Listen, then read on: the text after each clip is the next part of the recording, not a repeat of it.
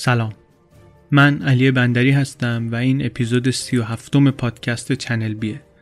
پادکستی که توش من هر بار گزارش یک ماجرای واقعی رو به نقل از یک رسانه معتبر انگلیسی زبان تعریف می‌کنم.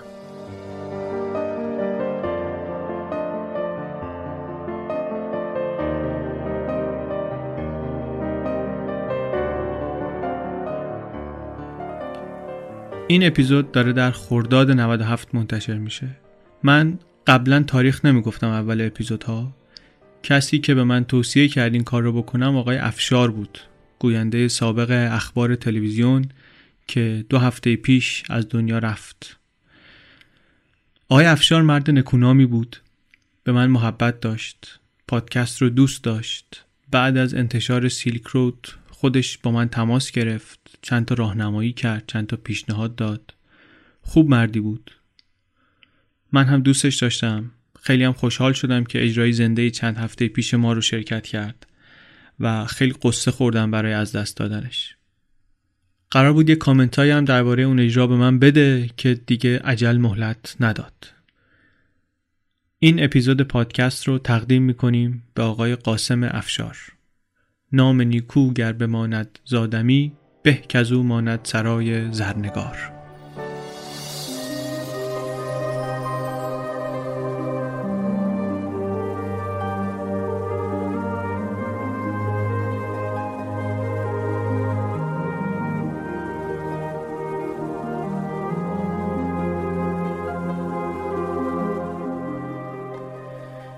اما درباره این اپیزود.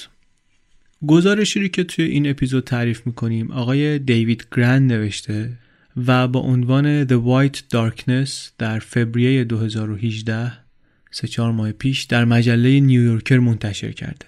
از آقای گرند قبلا اپیزود به زبان آتش رو هم داشتیم توی پادکست.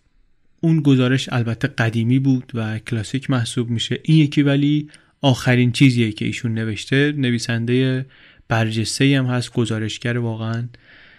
درجه اولیه. مکان این داستان هم جنوبگانه. برای همین اسمش رو گذاشتیم جنوبگان آنتارکتیکا قاره بزرگی که دور قطب جنوب رو فرا گرفته. یک نکته فقط من بگم قبل از اینکه بریم تو این اپیزود یه اداره هست یک ارگانی هست. تو این اپیزود من اسمش رو به اختصار چند جا گفتم. ALE اسم کاملش هست Antarctic Logistics and Expeditions. کارای مربوط به حمل و نقل و لاجستیک در جنوبگان رو اینا انجام میدن. اینو فقط برای این گفتم که وقتی رسیدین به اون قسمت پادکست و شنیدین ALE فکر نکنین که یه چیز مهمیه که شما نمی‌دونین چیه یا مثلا من نگفتم. فکر کنم یه جایی میگم.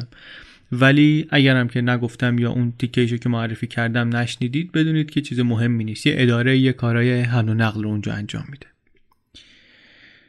با این مقدمه بریم به جنوبگان.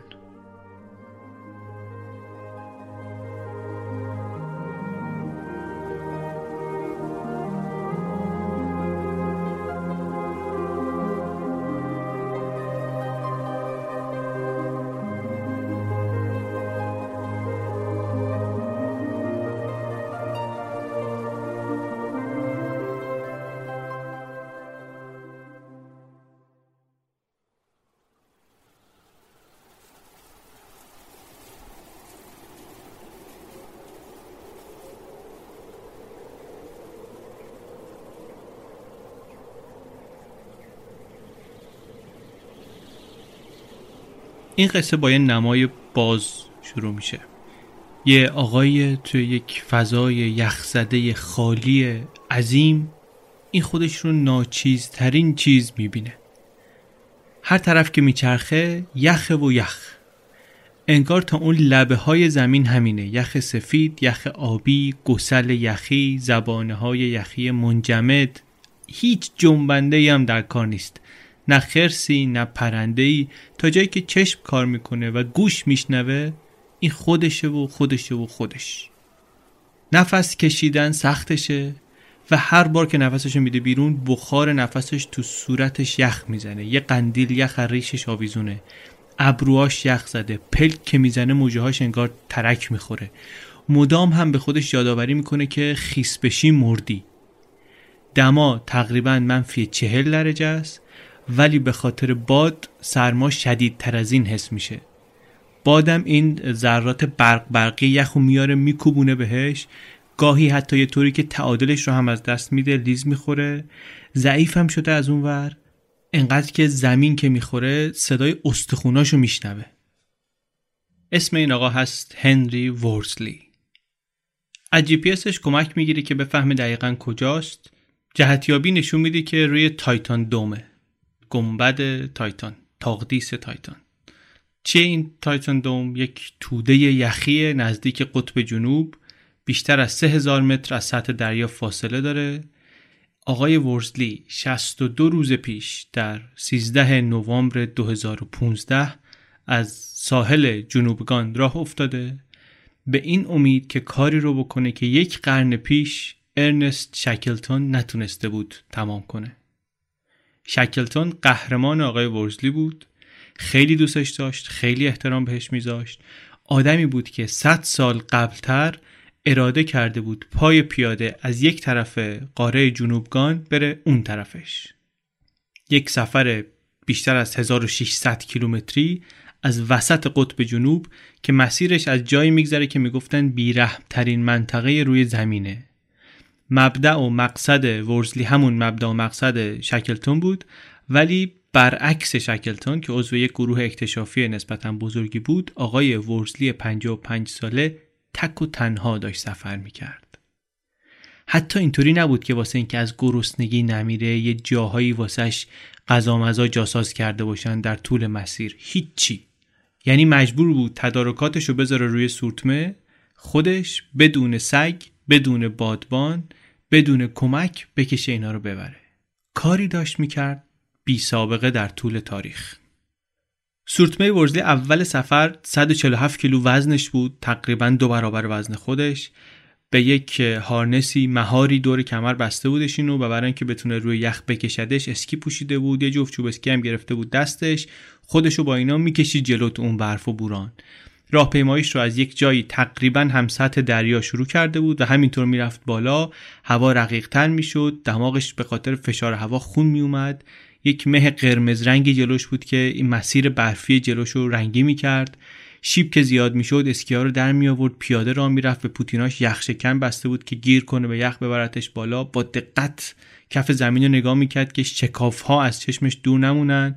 شکاف ها خیلی چیزای خطرناکیان کافی بود که یک قدم اشتباه برداره بیفته توی یکی از این ها و دیگه بره که بره. شوخی نداشت شرایط. ورزلی هم البته آدم اهل شوخی نبود. افسر بازنشسته ارتش بریتانیا بود. در سرویس هوایی ویژه SAS یک واحد کماندویی مشهور خدمت کرده بود. علاوه بر اون مجسمه سازی می‌کرد بکسور بود عکاس بود که خودش سفراشو موشکافانه مستند می‌کرد. اهل کشاورزی بود. از اینایی بود که کتابای کمیاب جمع می‌کنن نقش جمع می‌کنن فسیل جمع می‌کرد. مورخ آماتور بود از اینایی که یه موضوعی رو گیر میدن بهش میرن همه چی رو دربارش می‌خونن می‌بینن می‌دونن جمع می‌کنن. تسلط عجیبی پیدا کرده بود روی این آقای شکلتون و زندگی و کارهاش رو خوب مطالعه کرده بود و دل داده بود به آقای شکلتون. توی اون شرایطی که گفتیم روی یخ عین یک حیوان وحشی شده بود حالا که میخوابید بلند می‌شد وسایلشو می‌کشید. میخوابید بلند می‌شد وسایلشو می‌کشید. میخوابید بلند می‌شد وسایلشو می‌کشید. حساب زمان رو انگار با یه ریتم بدوی داشت نگه میداشت. با سختی البته غریبه نبود. به شرایط سخت و غلبه کردن بر دشواری هایی که هر کسی دیگه رو ممکن بود از پا بندازن عادت داشت. بچگی هم همینطوری بزرگ شده بود. الان تو این پیاده روی طولانیش تو ذهنش تصاویر رنگی درست می‌کرد مینداخت روی منظره خالی پیش روش. خاطرات همسرش جوانا پسر 21 سالش مکس دختر 19 سالش آلیشیا اینا رو می آورد تو ذهنش. روی اسکیهاش هم اینا براش پیغام های الهام بخش نوشته بودن پیغام های تشویق کننده نوشته بودن. از جمله این ضرب المثل که پیروزی آخر کار نیست. شکست کسی رو نمی‌کشه. اونی که اصل شهامت ادامه دادنه. جوانا همسرش براش نوشته بود سالم پیشم برگرد عزیزم. این آقا هم یاد همینا میافتاد و هم سرگرم می‌شد هم انرژی می‌گرفت می‌رفت جلو.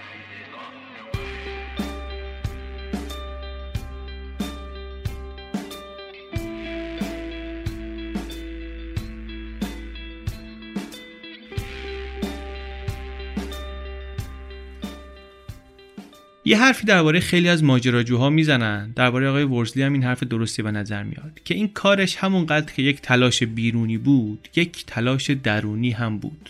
یه راهی بود انگار این سفر براش که ببینه چی کار است ببینه چند چنده با خودش. با این سفری که الان داشت می‌کرد داشت برای یه خیریه هم پول جمع می‌کرد یک خیریه سربازان مجروح. میگفتش که اونایی که مثلا می‌خوان از سفر من حمایت کنن به اون خیریه پول بدن. اون انگیزه اضافه رو هم داشت. سفرش هم واقعا توجه مردم رو جلب کرده بود. از پرنس ویلیام که براش پیغام حمایت فرستاده بود تا بچه مدرسیایی که پیشرفتش رو دنبال می‌کردن. هر روز بعد از چند ساعت راهپیمایی می‌رفت توی چادرش. یه فایل صوتی کوتاه درباره تجربه اون روزش پر می‌کرد. یه تلفن ماهواره داشت. با یه دوستی در انگلستان تماس می‌گرفت. این دوستش حرفا رو ضبط می‌کرد. توی وبسایت ورسلی آپلود می‌کرد. صداش خیلی خونسرد و یک نواخت بود و شنونده ها مجذوبش می‌شدن. یک متانت خاصی داشت توی حرفاش. یه شب بعد از دو هفته سفر گفت امروز صبح کم خواب موندم. در واقع خیلی هم کیف داد. چون زحمات 48 ساعت گذشته به شدت انرژیم رو خالی کرده بود. اما وقتی دهنه چادر رو زدم کنار چیزی رو که دیدم چیزی نبود که دوست داشتم ببینم. مه بود برف سفید بود و بورانی بود که همراه باد شرقی داشت می اومد تمام روز اوضاع همینطور موند و تا سر شب یه ذره هم بهتر نشد. توی این شرایط جهتیابی همیشه کار سختیه. یه سوتی بدی هم همون سه ساعت اول دادم و یه جایی اصلا اینطوری بودم که چرا همچی شد؟ باد چرا یهو از شرق به شمال تغییر جهت داد؟ تو نگو این باد نبود که مسیرش عوض کرد. من بودم. گم کرده بودم جهتو. اینطوری که من حساب کردم امروز تقریبا 5 کیلومتر دور خودم چرخیدم. سرم همش رو قطب نمان بود و 9 ساعت تمام جلوی چشمم فقط حرکت اسکیامو می‌دیدم. آخر شب هر طوری بود راهمو پیدا کردم و الان خوشحالم که در این ظلمات سفید تونستم راه صاف رو پیدا کنم و ادامه بدم و بیام برسم به این جایی که هستم. تا اواسط ژانویه 2016 نزدیک 1300 کیلومتر راه آمده بود. دیگه عضلات بدنش یکی یکی در رنج و عذاب بودن. دست و پاش گزگز می‌کردن پشتش درد می‌کرد پاش تاول زده بود ناخونای پاش رنگشون عوض شده بود. انگشتاش سرما زده شده بودن فراست بایت شده بودن یخ زده شده بودن و داشتن بیهس می شدن توی خاطرات روزانش نوشته بود که نگران انگشتامم نوک انگشت کوچیکم از بین رفته بقیه انگشتامم خیلی درد می‌کنن. یکی از دندونای جلوش شکسته بود باد میپیچید تو شکاف صدای سوت می‌داد. 18 کیلو وزن کم کرده بود قفلی زده بود روی غذاهایی که دوست داشت. توی فایلایی که میفرستاد می‌گفت پای ماهی یه غذای خیلی محبوبیه در بریتانیا با ماهی و شیر و پنیر و اینا درست می‌کنن fish pie. نون سبوسدار خامه دوبل استیک چیپس بازم چیپس سالمون دودی سیب زمینی پخته تخم مرغ پودینگ برنج گوجه موز سیب گندم بیسکویت شکر قهوه‌ای کره بادوم زمینی اصل توست پاستا پیتزا پیتزا وای پیتزا. همش دیگه فکرش قفل شده بود روی این غذاها. در آستانه فروپاشی بود واقعا از یه طرف ولی از اونور آدم تسلیم شدن هم نبود. رو سورتمش یه شعاری نوشته بود شعاری که مثل ذکر بر خودش تکرار می‌کرد. همیشه یک کم جلوتر یک کم برو جلوتر. اومد و اومد و اومد تا رسید به قله تایتن دوم می‌خواست که ازش بیاد پایین یعنی سرازیر بشه از اونجا. جاذبه دیگه کمکش می‌کرد میکشیدش. 160 کیلومتر هم بیشتر نمونده بود به هدف. 160 کیلومتر به جایی که بهش می‌گفت قرار ملاقات من با تاریخه. خیلی ولی کارهای سخت هنوز سر راهش بود. موقعیتش موقعیت شکننده و سختی هم بود و خیلی در خطر بود. هر وقتی در خطر بود یک سوال از خودش می‌پرسید. اگر شکس بود چی کار می‌کرد؟ شکلتون اگر بود الان چی کار می‌کرد؟ آقای ورزی رو تو این شرایطش بذاریم قطعا دوباره برمیگردیم سراغش دیگه ولی الان یه خورده بذاریمش بریم قصهش رو بشنویم ببینیم از کجا آمده و چی کار است The 1914 Imperial Trans-Antarctic Expedition under the leadership of polar explorer Sir Ernest Shackleton would have been the last great journey in the heroic age of discovery. 5,000 men, from sailors to Cambridge educated scientists, responded. Like Ernest Shackleton himself, they were drawn by hopes of adventure and glory. I had a dream when I was 22 that someday I would go to the region of ice and snow and go on and on till I came to one of the poles of the earth.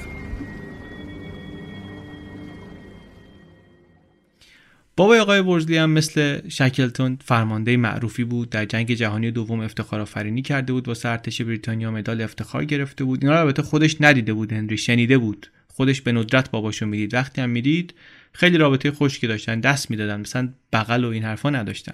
اغلب هم باباش مأموریت بود. هفت سالش که شد بچه رو فرستادن مدرسه شبانه روزی پسر نحیفی بود ولی ورزش دوست داشت. هم آرامش پیدا کرد در ورزش همین که خیلی انگیزه داشت. کریکت راگبی اسکی هاکی از نظر فیزیکی خیلی برتری خاصی نداشت ولی با جون و دل مسابقه می‌داد. فوتبال اسکی هر چی که بود با جون و دل می‌رفت. درس و مشق خیلی دوست نداشت ولی مثلا کاپیتان تیم کریکت بود راگبی بود هاکی بود. اغلب ولی می‌رفت کتابخونه مثلا اونجا شعر و داستانهای ماجراجویانه می‌خوند.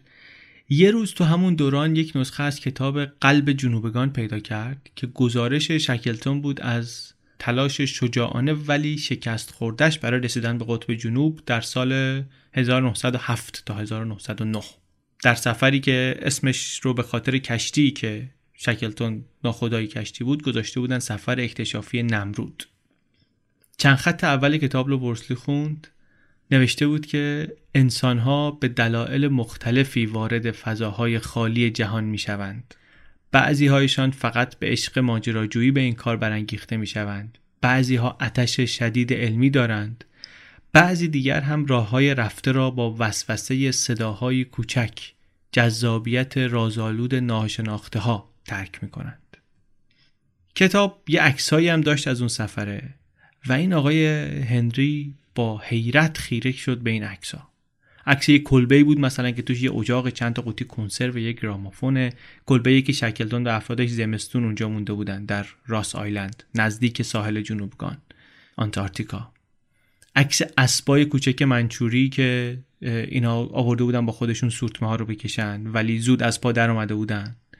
عکس خود شکلتون یک مرد چارشونه خوشتیپی که انگار در مسیر با شکوه مرگ داره قدم برمیداره. و عکسش رو نگاه می‌کردی تجسم این شعار خانوادگیشون بود که با استقامت پیروز خواهیم شد. یه شعار لاتینیه یک عبارت لاتینیه.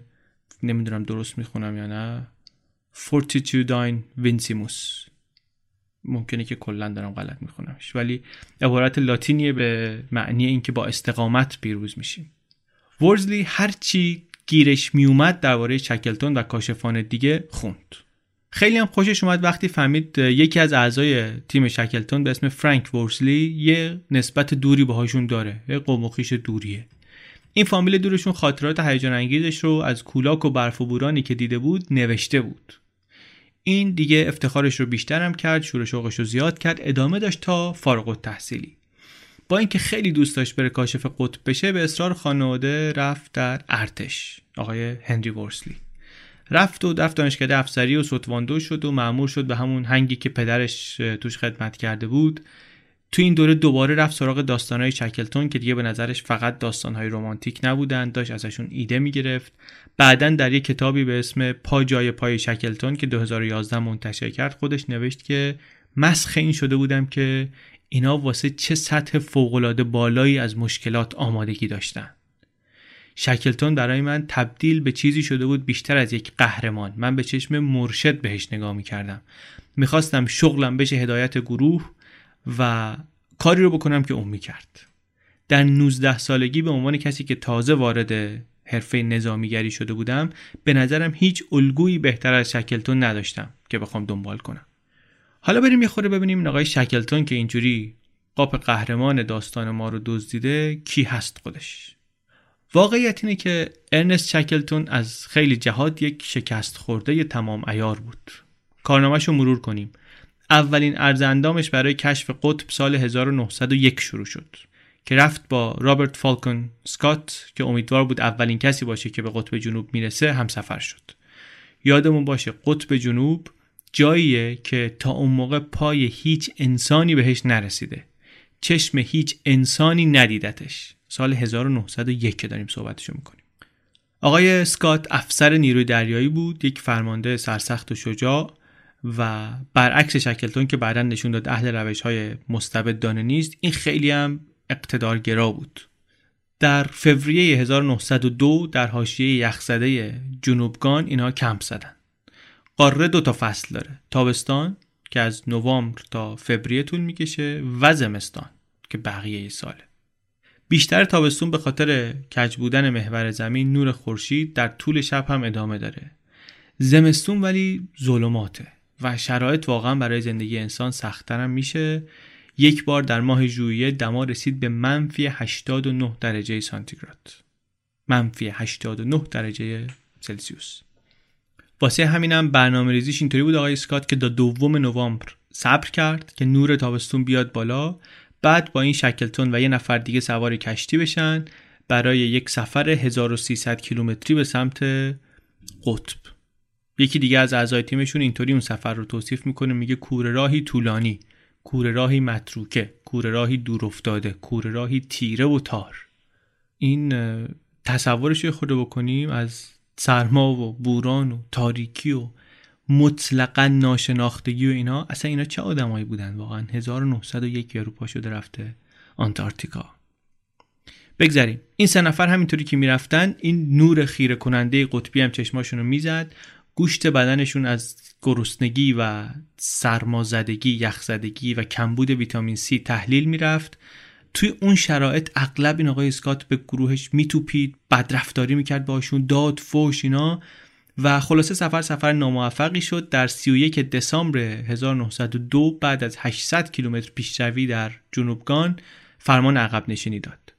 بر که میگشتن تو راه شکلتون خودش نوشته من خون سرفه می‌کردم همش و وقتی به کشتی رسیدیم دیگه نابود شده بودم. چهار سال بعد شکلتون خودش برای اولین بار فرماندهی یه گروهی رو بر عهده گرفت. و سفر اکتشافی نمرود رو تدارک دید. این دفعه شکلتون و سه همراهش بیشتر از هر کسی که تا به حال به سفر قطبی رفته بود به قطب جنوب نزدیک شدن. رسیدن به 180 کیلومتری. ولی با این حال شکلتون نگران وضع افرادش شد خیلی اوضاعشون به هم ریخته بود و دستور عقب نشینی داد. بعد که برگشتن خونه انگلیس درباره شکستش حرفی با امیلی همسرش نزد. یه چیز فقط بهش گفت که ضرب المثل شد. گفتش که عزیزم یک الاغ زنده بهتر از یه شیر مرده است. مگه نه؟ همسرش هم جواب داد که تا جایی که به بنده مربوط میشه البته.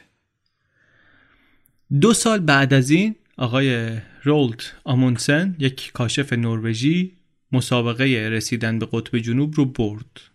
ایشون برای کشیدن سورتمه ها به جای آدم از سگ استفاده کرد. و بیشتر راه رو هم اسکی کرد و اینجوری 33 روز زودتر از گروهی که اسکات هدایت می‌کرد تونست برسه به قطب. اسکات اون موقع خودش داشت با یه تیم دیگری جون می‌کند که برسن به قطب. یعنی واقعا تو مسابقه بودن و خبر رسیدن اینا بهشون رسید. من واقعا نمی‌دونم چطوری در اون دوران خبر می‌دادن به آدمی که اون وسط بوده ولی به هر شکل بهش خبر دادن و اینا هم خیلی شرایط بدی داشتن. غذا دیگه نداشتن. حتی برای راه برگشت سکات و چهار تا همسفرش بی غذا مونده بودند. توی یادداشتش با یه خط خرچنگ قورباغه نوشته که شایسته است که مثل آقاها بمیریم. قطب دیگه فتح شده بود. قطب فتح شد و شکلتون داشت چهل سالش می‌شد. ذهنش آرام نمی گرفت برای همین توجهش رو معطوف تنها قنیمت باقی مانده کرد. که عبور از وسط قاره جنوبگان بود. توی طرح پیشنهادی که برای سفر نوشت خودش نوشت که اگر بخوایم احساسی خود نگاه کنیم به قضیه این آخرین سفر بزرگ قطبی که میشه انجام داد. آخرین کار نکرده است یعنی.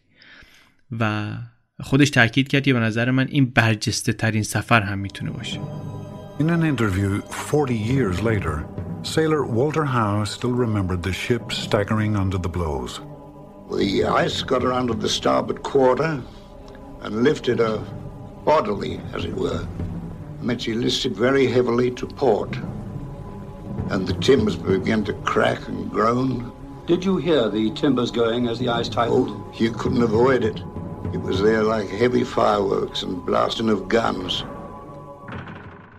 این سفرهای اکتشاف قطبی به خاطر محدودیت منابع و به خاطر کلاستروفوبیا ترس از فضاهای تنگ. اینا خیلی وقتا مثل یه آزمایشگاه هن که ببینیم بشر چطوری کار می‌کنه. تاریخ پره از گزارش افراد تیمایی که اینا با هم سرشاخ شدن زیرا به همو زدن به هم تهمت زدن. حتی بعضی وقتا تقیان کردن قتل کردن. شکلتون توی سفری که با اسکات رفته بود دیده بود که تنش ها چطوری تیم رو تباه می‌کنه. برای همین دنبال راهی بود که آدمایی رو ببره که خصوصیاتی رو که فکر می‌کرد لازمه برای این سفر اکتشافی قطبی داشته باشن. کار کرده بود مطالعه کرده بود رسیده بود به اینکه اول خوشبینیه. مهمترین چیز خوشبینیه.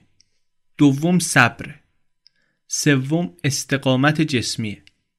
چهارم ایدئالگراییه و پنجمی و آخری شجاعت. خوشبینی صبر استقامت جسمی ایدئالگرایی و شجاعت. یکی از کسایی که شکلتون به این نتیجه رسیده بود که این خصوصیات رو داره فرانک ورزلی بود. فامیل دور آقای هنری ورزلی. یک دریانورد 42 ساله نیوزیلندی سینه کفتری فک چارگوش. یکی از 28 نفری بود که برای سفر اکتشافی انتخاب شده بودند و شکلتون اینو کردش کاپیتان کشتی. اکتبر 1914 یک کشتی دو دکله چوبی 43 متری به اسم اندورنس که از روی شعار خانوادگی شکلتون هم نامگذاری کرده بودنش راه افتاد از آرژانتین به سمت آنتارکتیکا. سه تا قایق نجات هم داشت کشتی. ده روز بعد اینا در ساوت جورجیا متوقف شدن. یک جزیره پوشیده از یخچال تقریبا در فاصله 18 هزار کیلومتری کیپ هورن در شیلی. و اینجا شکلتون بهش می‌گفت اینجا دروازه ورود به جنوبگانه. اینجا جاییه که آخرین نقطه تماس کاشفان قطب با تمدن. جای متروک. راه افتادن از اونجا به سمت جنوب اقیانوس اطلس ولی هنوز 150 کیلومتر از کمپ اصلی دور نشده بودن که بین یخ دریا گیر افتادن. کشتیشون اونطوری که یکی از افراد گروه میگه مثل یه بادوم وسط شکلات یخ زد. موند. یک تخت یخی بود اومده بود تو دریا و این کشتی رو با خودش می‌برد. اواخر فوریه زمستون شروع شد و شکلتون فهمید که تا نوامبر که یخها آب بشن اینا همینجا گرفتارن. مدتی رو که اینها در تاریکی شناور بودن سعی کرد که گروهش رو متحد نگه داره شکلتون.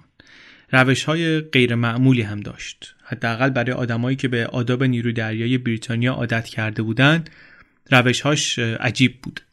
سلسله مراتب رو رعایت نمی کرد اصلا جایگاه و رتبه و اینها رو نادیده می گرفت تک تک افراد رو مجبور می کرد سهمیه برابر بگیرن وظایف یکسان داشته باشن. گاهی البته قاطی می کرد نشونشون می‌داد رئیس کیه. همه هم کلا البته رئیس صداش می‌کردن. ولی به جز اون مواقع خاص خودش هم میومد در کارهای پست شرکت می‌کرد.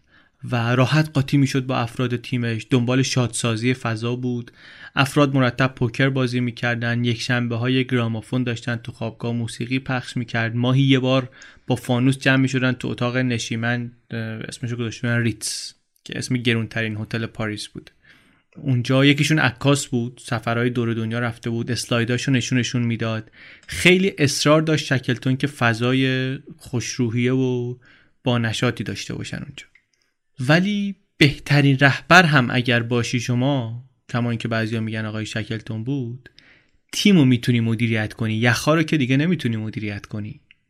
بدنه کشتی اینا بالاخره وا داد و شروع کرد ترک خوردن.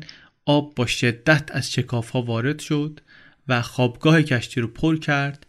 در حالی که اینا سعی می‌کردن آب و از اون سر کشتی خالی کنن این یکی سرش پرید بالا به سمت آسمون. فورا ستقایق نجات و مواد غذایی رو انداختن پایین و کشتی رو ول کردن افراد روی یک تیکه یخی در فاصله 1600 کیلومتری از جنوب غربی جزیره جورجیای جنوبی سرگردان شدند. بدون اینکه چیزی داشته باشن که بخوام باهاش درخواست کمک بفرستن یا اینکه واقعا امید اقلانی داشته باشن برای نجات دیگه دست به دامن درگاه اهدیت شدن. راهها طوری با تیکه های یخ بسته شده بود که قایق نمی‌شد انداخت.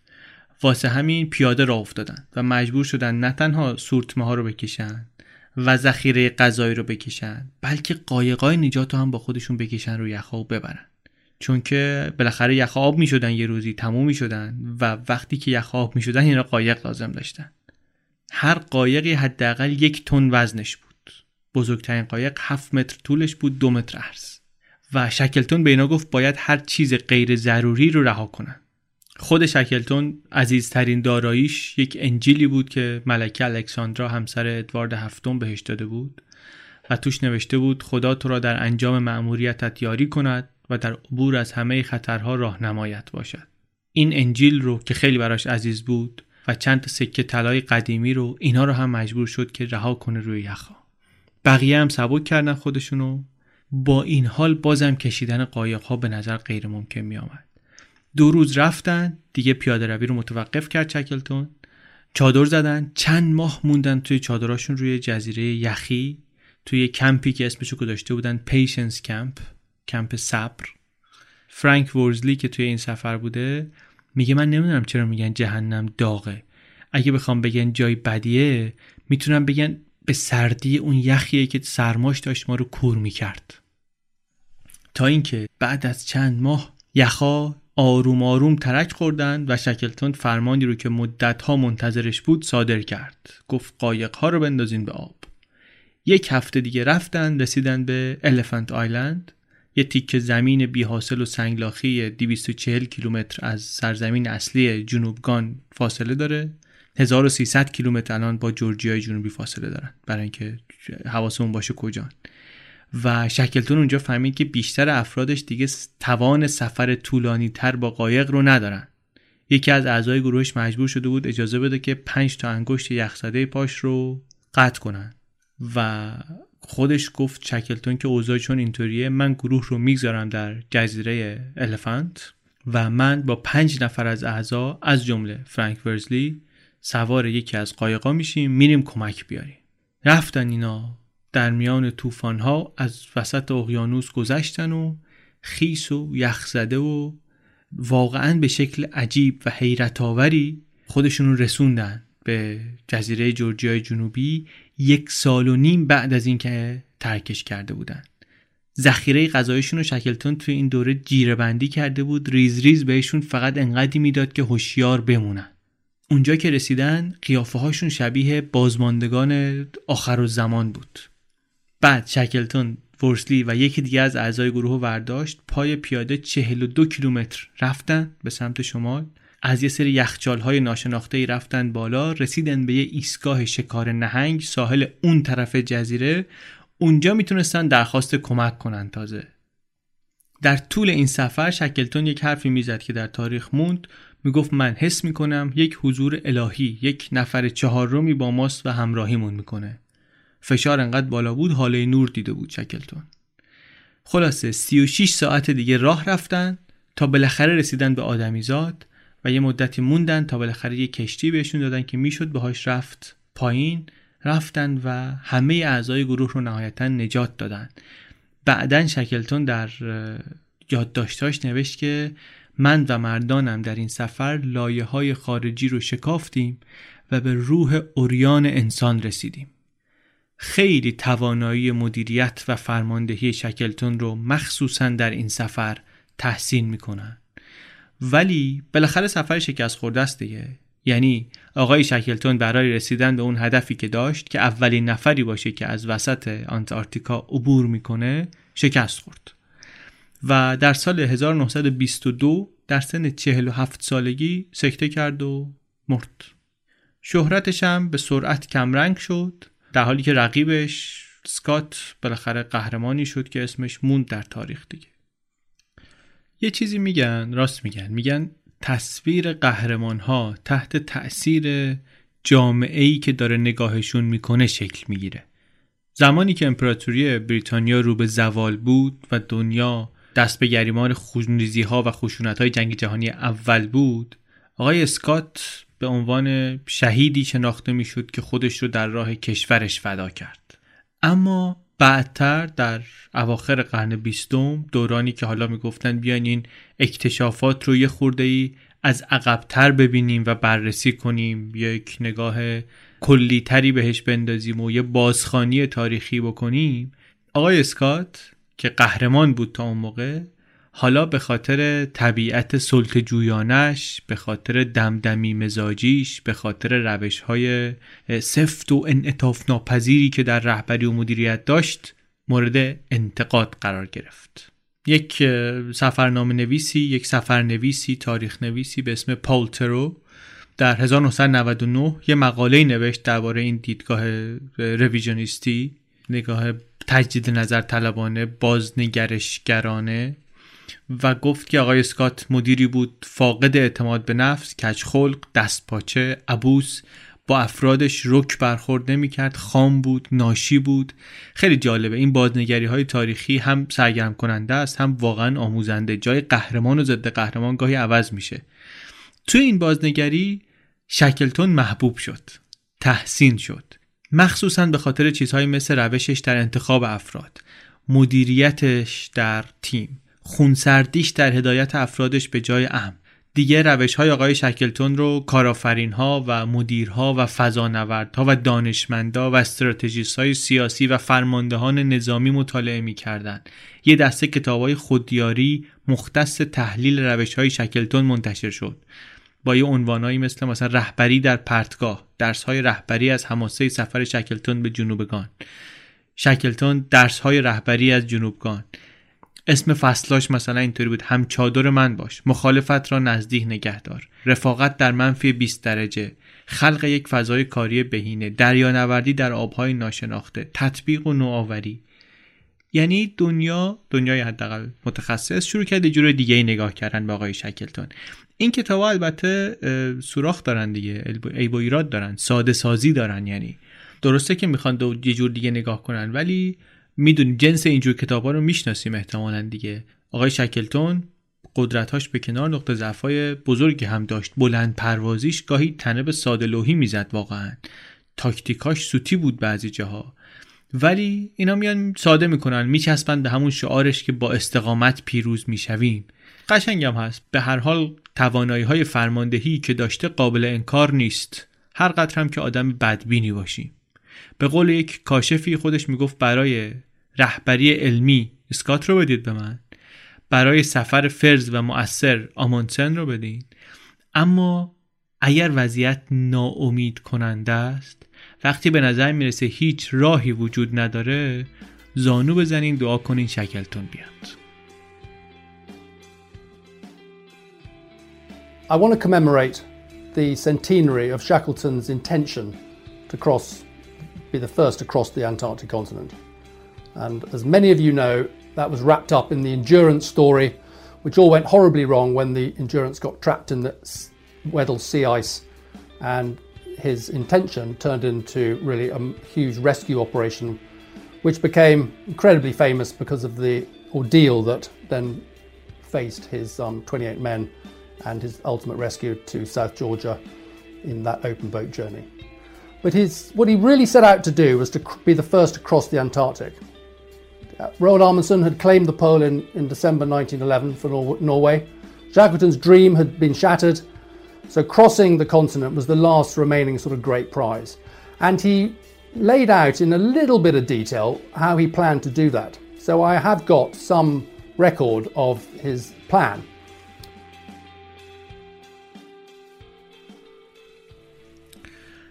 حالا برگردیم سراغ قهرمان خودمون آقای هنری ورزلی ایشون وقتی که در میدان جنگ فرمانده شد سعی کرد از شکلتون تقلید کنه. خاکی بازی و قاطی سربازا شدن و سرشون رو میتراشیدن سربازا این هم کوتاه می‌کرد و خیلی مهربون بود با تفنگ دارا و از اونایی هم بود که مردم دلشون می‌خواست دنبالش برن. رهبر باهوشی بود مردم دوست داشتن اصلا مثل این بشن. آدم آرومی هم بود. هالی دیویدسون می‌روند ولی یه سیگار برگ معمولا گوشه لبش داشت. مثل شکلتون اهل شعر بود. می‌گفت داروی ذهن آدم شعر. سوزندوزی می‌کرد در اوقات فراغتش گاهی یک چنین روحیاتی. فرمانده شد و سال 88 سال 1988 فرستادنش به یک سری آموزش های ویژه جسمی و روحی برای شرایط سخت. بجز این یه سری دوره اختیاری هم خودش رفت که سنگین بود. دوره هایی که کشته داده بود قبلا مثلا توی یه پیاده روی طولانی در گرما. معروف بود می‌گفتن یه بار که دو تا داوطلبا مردن توی این تمرین مربیشون گفت مرگ روش طبیعته که به شما بگه باختی. دوره 6 ماه طول می‌کشید. در مرحله اولش باید یک سری راهپیمایی زمانمند معروف بود به راهپیمایی مرگ رو کامل می‌کرد. بعد تجهیزات جنگی کامل مثلا با خودش می‌برد. جز آب غذای خیلی کمی داشت که بخوره. کوله پشتی سنگین بهش می‌دادن. بقیه رو می‌دید که میافتادن زمین و نمی‌تونستن ادامه بدن. میگفتش که اینا ذهنشون زودتر از بدنشون تسلیم میشه. این راهپیمایی 64 کیلومتری رو در یک قله بیش از 900 متری تمام کرد. کمتر از 22 ساعت در حالی که یک کوله پشتی 22 کیلویی روی پشتش بود. بعد دوره که تمام شد فرستادنش برونئی. با هلیکوپتر بردنش جنگلی پر از اورانگوتان و پلنگ و مار سمی و اینا یه هفته بعد اونجا دوام می آورد در حالی که فرار باید می‌کرد همزمان از یه گروهی سرباز که وظیفهشون این بود که اینو بگیرن. مدیرای برنامه هم چشم بر نمی داشتن ازش. زیر نظر داشتنش بفهمن با چه جنس آدمی طرفن. ارزیابی خیلی خیلی نزدیک و در شرایط بسیار سخت. بعد بردن گرفتنش زیر بازجویی که مثلا روحیش رو بشکنن. یکی از متقاضی ها به یه خبرنگاری توضیح می‌داد. می‌گفت توی این دوره از هر نقطه ضعفی که داری استفاده می‌کنن که له و لوردت کنن. مثلا از انکبوت اگه به ترسی همونو میندازن به جونت. 15 درصد آدما قبول میشن این دوره رو. ورزلی هم یکی از اینا بود. همین موقع ها بود که با جوانا استینتون هم آشنا شد. به هم نمیخوردن از یه نظرایی. جوانا مثلا از تو سرما بیرون رفتن و کمپ زدن و این کارا متنفر بود. ولی به هر حال شروع کردن بیرون رفتن و دیت و خود جوانا میگه خدا واقعا گاهی چیزهای متضاد رو جذب همدیگه می‌کنه. منم عاشق این حالت ورزلی بودم که این انگار از گذشته ها آمده بود به زمان ما.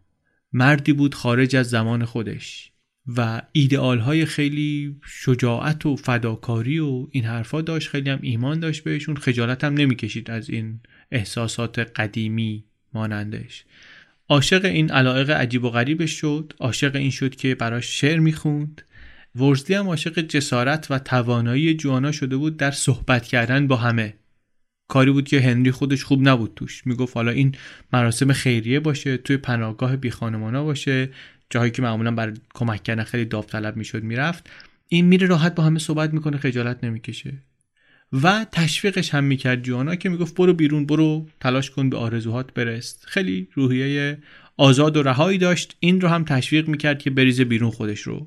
هنری رو تشویق می‌کرد که بریزه بیرون یکم. سال 1993 ازدواج کردن. سال بعدش مکس به دنیا آمد. چند سال بعدش آلیشیا به دنیا آمد. دلش لک زده بود برای ماجراجویی ولی خب کنار خانواده بودن رو هم دوست داشت. به پسرش تیراندازی یاد داد کنجکاو بودن رو یاد داد. حتی بهش یاد می‌داد که مثلا چوب بشکنه برای زمستون چمن بزنه از اینجور کارا. ولی مثل پدرش برای معمولیت های نظامی این هم خیلی از خانواده جدا می‌شد. سربازهاش و افسرهاش همون طوری تحسینش می‌کردن که این شکلتون رو تحسین می‌کرد. به خاطر شجاعتش به خاطر توان رهبریش. ولی پیشرفتش در ارتش بعد از یک مدتی متوقف شد. به خاطر اینکه حالا پشت میز نشینی رو بعضی میگن خیلی دوست نداشت. یه مقداری حتی بعضی میگن از اینکه دنبال ارتقای درجه بره تفره می‌رفت. اصلا مدلش اینطوری نبود. دوستاش هم دورهاش همه سرتیپ و جنرال شدن. این خیلی کنتر از اینها داشت درجه می‌گرفت. کم کم نفوذ افسون شکلتون هم توش زیاد شد. ساعتهای زیادی رو می‌رفت توی عتیق فروشی ها و حراجی های چیزهایی رو پیدا می‌کرد که اسمشون خودش گذاشته بود شکلتونیا. کتابای امضا شده شکلتون عکسا خاطرات نامه یادگاری. پول زیادی هم خرج این کار می‌کرد. یه بار توی حراجی خیلی دست و پا زد ویرایش اول کتابی از شکلتون رو بخره. هی قیمت می‌داد کتابی بود درباره اون سفر اکتشافی اندورنس هی قیمت می‌داد اسم کتابی بود جنوب. صفحه اول شکلتون خطاب به پدر مادرش نوشته بود از طرف ارنست با عشق کریسمس 1919 این قیمت می‌داد. یک شخص ناشناسی تلفنی قیمت بالاتر می‌داد. هی این می‌برد بالا هی اون طرف قیمت رو می‌برد بالا. آخرش هم شکلتون نتونست بخره. ناشناسه هفت هزار دلار کتاب رو خرید. چند هفته بعد در جشن دهمین سالگرد ازدواجشون جوانا کتاب رو داد به هنری. هیچ کدومشون خبر نداشتن که رقیبشون در حراجی اون یکیه. این داشت از این قیمت می‌داد زنش از اون قیمت می‌داد که بخره بده کادو بده به خودش. تبدیل شد واقعا این هدیه براش به ارزشمندترین دارایی همه عمرش. سال 2003 به قصد زیارت راهی جایی شد که از بچگی آرزوی دیدنش راشت جزیره جورجیای جنوبی جایی که شکلتون و فرانک ورزلی بعد از غرق شدن انجورنس پناه گرفته بودند و بعد دوباره 1922 خودشون برگشته بودن اونجا که برای سفر اکتشافی دیگرشون به قطب آماده بشن. ولی همونجا که رسیده بودن شکلتون سکته کرده بود و مرده بود و همونجا دفن شده بود. رفت قبر مرادش رو هم زیارت کرد و بعد از این سفر حتی بیش از قبل آرزو می‌کرد که یک سفر قطبی بر خودش بره. ولی دو به شک بود. توی حال یه دل میگه برم برم یه دل میگه نرم نرم بود. از ناشناخته ها می‌گفت میترسیدم. برنامه ریزی آماده سازی جذب سرمایه اصلا نمی‌دونستم این کارا چطوریه. همه اینا به کنار خطر شکست. اصلا آمادگی اینو فکر می‌کردم ندارم. تا اینکه سال 2004 یکی از نوادگان مرحوم شکلتون رو پیدا کرد که اونم وود وود داشت بر قطب.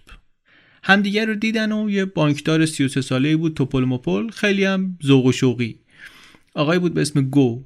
این گفت به ورزی که آره چند سال دیگه صدومین سالگرد سفر اکتشافی نمروده و من می‌خوام اون سال بزنم به راه و سفر رو تکرار کنم.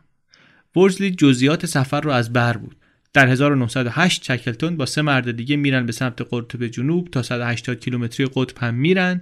ولی بعد مواجه میشه با مسئله وحشتناکی. می‌دونه که چند روز دیگه برن به هدف می‌رسن ولی اگر ادامه بدن غذایی که برای برگشت دارن ته می‌کشه و جان افرادش که همین الان هم تکیده شده بودن به خطر میفته در نهایت تصمیمی رو می‌گیره شکلتون که از نظر ورزلی فداکارانه ترین و حیرت انگیز ترین تصمیم در تاریخ اکتشافات قطبیه. برمیگرده. حالا گو می‌خواست با نوادگان همون تیم در 9 ژانویه 2009 دقیقا 100 سال بعد از شکلتون به دورترین نقطه ای که اینها رسیده بودن برسن و بعد هم برن ادامه بدن تا برسن به خود قطب جنوب و به قول آقای گو کار ناتمام خانوادگی رو تمام کنن. این حرف می‌زد ورزلی با حیرت گوش می‌داد. این فرصتی بود که فقط یک بار به دست می اومد در جا گفت هستم و شروع کردن به برنامه ریزی برای سفر. یه نفر دیگر هم باید استخدام می‌کردن و برای تأمین هزینه های تجهیزات و هزینه های سفر هم باید 400 هزار دلار پول جور می‌کردن. آموزش هم باید می‌دیدن. درسته که اکتشاف قطبی تو خونشون بود ولی تجربه واقعی نداشتن. یک برنامه تمرین بیرحمانه شروع کردن. هر کدوم یه تایر تراکتور میبستند با یه افساری دور کمرشون تو بیابون میکشیدنش این ور رفتن یه برنامه فوق العاده سنگین قطب شمال یه برنامه در بیابانهای یخی شمال غرب کانادا به عنوان سختترین رقابت استقامت در دنیا. دما ممکنه تا منفی 45 درجه برسه. پیش اومده که انگشتای دست یا پای شرکت کننده های برنامه قطع بشه. چند بخش هم داره مسابقه. اینا توی اون بخشی ثبت نام کردن که باید در حالی که وسایل رو با سورتمه می‌کشن 480 کیلومتر یعنی یک سوم مسافتی که در سفر قطب جنوب باید می‌رفتن پیاده روی کنن. هشت روز وقت داشتن که تموم کنن. ورزلی می نویسه که بجز آمادگی جسمی می‌خواستم بفهمم که اصلا قدرت ذهنی این کار رو دارم یا نه. هر علامتی از تسلیم شدن اگر در این سفر بروز می کرد نشون می‌داد که در چالش آینده ای که داریم فاجعه در پیش خواهد بود. و اگر تسلیم می شدم باید در مورد جایگاهی که برای خودم در تیم اکتشاف در نظر گرفته بودم تجدید نظر می کردم. این آزمایش رو ولی به هر ضرب و زوری که بود رد کردن. خودش میگه یه جاهایی به خودم می‌گفتم که این سورتمه دخترم مریضه. اینو باید ببرم برسونم به دکتر. از این توهما بر خودم می‌زدم که با این چیزا خودم رو بکشونم تا ته خط ولی رسیدم بالاخره. بعد دو سال قبل از سفرم مأموریت فرستادنش افغانستان جمعآوری اطلاعات و اینا. یه گزارشی داد که به مذاق مقامات سیاسی و نظامی خوش نیامد و عملا میگن باعث شد مسیر ترقیش در ارتش انگلستان مسدود بشه و شاید همین مصممترش کرد برای دنبال کردن سفر اکتشافی. حالا که از اونجا موندم فشار رو بیارم به افتخار آفرینی در این عرصه. در ارتش که مثلا نمی‌تونم برم به جای بالایی برسم عضو سوم تیم رو هم پیدا کردن نوه ارشد معاون سفر اکتشافی نمرود یک وکیل 32 ساله بود به نام آدامز. یه سفر تمرینی دیگه هم رفتن رفتن در بافین آیلند یک منطقه در کانادا 1500 کیلومتری غرب گرینلند. چند هفته اونجا با یک کاشف آمریکایی 54 ساله تمرین کردند کسی که در 1997 اولین سفر اکتشافی کاملا زنانه رو به قطب شمال رهبری کرده بود. این تمرین برای اینا طولانی ترین سفری بود که داشتن می‌رفتن در شرایط قطبی با هم و اشتباهات ناجوری هم کردن تو سفر ورزلینا. یعنی مثلا یه بار اجاق سفری رو تو چادر یادشون رفت خاموش کنن نزدیک و چادرشون آتیش بگیره. خیلی کند اسکی می‌کردن. صاف نمی‌تونستن برن. یه روز ورزلی گفت عینک نمی‌زنم عینک آفتابی رنگی نزد. چشاش کور شد از برف تقریبا. هیچ جا نمی‌تونست ببینه اون روز. ولی از همین اشتباهات درس می‌گرفتن دیگه. داشتن یاد می‌گرفتن که مثلا رو یخ چطوری باید زندگی کرد. یک مشکل مهمی رو هم این سفر براشون آشکار کرد فقدان رهبر. ظاهرا آقای گو که ایده از اون بود و شروع کرده بود در رأس تیم بود ولی بی برنامه بود و شلخته بود و تنش به وجود اومد بینشون. ضمن اینکه فقط یک قسمتی از سرمایه جور شده بود جور کردن سرمایه بالاخره با رهبر گروه ورزلی در چادرشون توی اون جزیره بافین که تمرین می‌کردن گفتش که شرایط خوب نیست و اگر این شرایط تغییر نکنه من از گروه میرم. آدامز میگه آدم جالبی بود هنری از مسائل مهم در اون شرایط هم تفره نمی‌رفت. میگفتش که این مسئله مهمه نمیشه به خاطر اینکه مثلا با هم تعارف داریم در وایسی داریم اینو حالا نگیم. بالاخره یه کاریه که می‌خوایم به نتیجه برسه دیگه. یه خورده این برون کردن و گو برگشت به آقای ورسی گفتش که بیا خودت هدایت گروه رو بر عهده بگیر. با پیشینه نظامی که شما داری این تصمیم تصمیم درستیه. من و آدامز آدم های جوان و کم تجربه ای هستیم. و بالاخره این عاقل مردی بود با تجربه نظامی. خیلی هم خوشحال میشیم که این راهنماییمون کنه. شما بیفت جلو. دو سال قبل از سفر اینا همش مشغول کارهای سفر هستن. مخصوصا آقای ورزلی هر شب از ارتش میاد خونه میشینه به نامه نوشتن تا دیر وقت که بتونه سرمایه گذار پیدا کنه. پسرش مکس میگه که انقدر مصر و مشتاق بود که اگر پاش به در دفتر کسی می‌رسید معمولا با پول میآمد بیرون. گرفتار می‌کرد اشتیاق و آتیشش مردمو کار دیگه هم که می‌کرد این بود که میشه ساعتها به نقشه نگاه می‌کرد. مسیر دقیق سفر اکتشافی رو مشخص می‌کرد.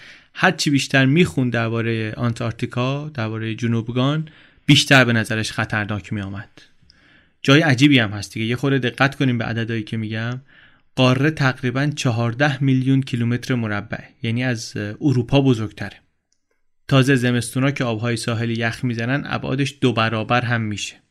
90 درصد جنوبگان با یک صفحه یخ پوشیده شده. توی توپوگرافی های مختلف یه خوره میره بالا یه خوره میره پایین یه خوره خمیدگی پیدا می‌کنه ولی یه صفحه یخه. این صفحه که یه جاهایی چهار و نیم کیلومتر زخامتشه 4500 متر. زخامتشه 70 درصد آب شیرین و 90 درصد یخ کره زمین رو در خودش داره. با این حال به خاطر بارندگی بسیار کم جنوبگان بیابون حساب میشه واقعا. خشکترین قاره است و مرتفع ترین قاره هم هست. با ارتفاع متوسط 2300 متر. طوفانی ترین قاره هم هست. سرعت تندبادهاش می‌رسه به 320 کیلومتر بر ساعت. سردترین قاره هم هست. دماش می‌رسه تا منفی 60 درجه. وقتی می‌خوان برن لباسای فضایی سفر به مریخ رو آزمایش کنن میرن اینجا آزمایش می‌کنن. دمای سطح مریخ میگن به طور متوسط منفی 55 درجه است. اینجا منفی 60 درجه است. تصمیم گرفتن اینها سفرشون رو از جنوب نیوزیلند شروع کنن از جزیره راس راس آیلند. جزیره راس با یختاق راس محاصره شده راس آیشلف دورش رو گرفته که تا دریای راس ادامه داره. و این بزرگترین توده یخی شناور دنیاست. 487 هزار کیلومتر مربع مساحتشه و متوسط زخامتش بیشتر از 300 متره. تابستونا رسیدن به این یختاق راست از بقیه جاها راحت تره ضمن اینکه نسبتا صاف و هموار هم هست و 970 کیلومتر صاف میره تا قلب جنوبگان. برای همین در عصر طلای سفرهای اکتشافی از اینجا می‌رفتن. نقطه شروع سفرشون اینجا بود. شکلتون و اسکات و آموندسن و اینا همه از همینجا شروع کرده بودن. ورزلی و تیمش هم می‌خواستن از وسط همین یختاق برن به سمت قطب جنوب. از اونجا 740 کیلومتر بعد می‌رفتن به سمت کوهستان ترانس انتارکتیک این یه کوهیه که قاره رو به دو قسمت تقسیم می‌کنه و ادامه داره تا دریا. بعد برای اینکه برسن به فلات قطبی فلات جنوبگان the Antarctic Plateau بخش مرتفع و مسطح قاره است. بعد از بین این کوههای تقریبا 4500 متری رد بشن.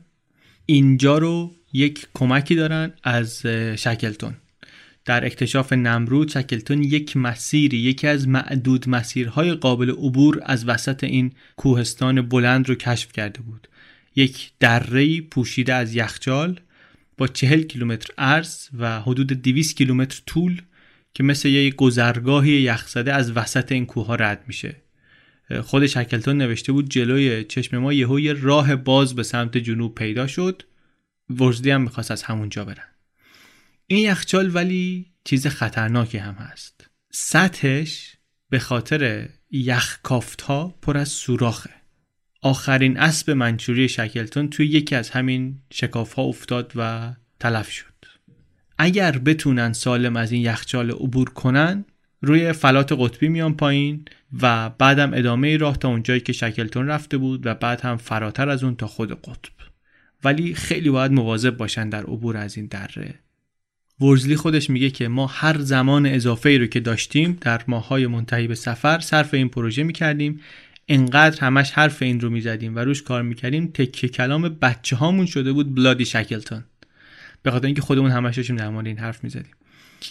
تا اکتبر سال 2008 دیگه اینها آماده شده بودند که در 100 سالگی سفر نمرود اینها هم راهی بشن.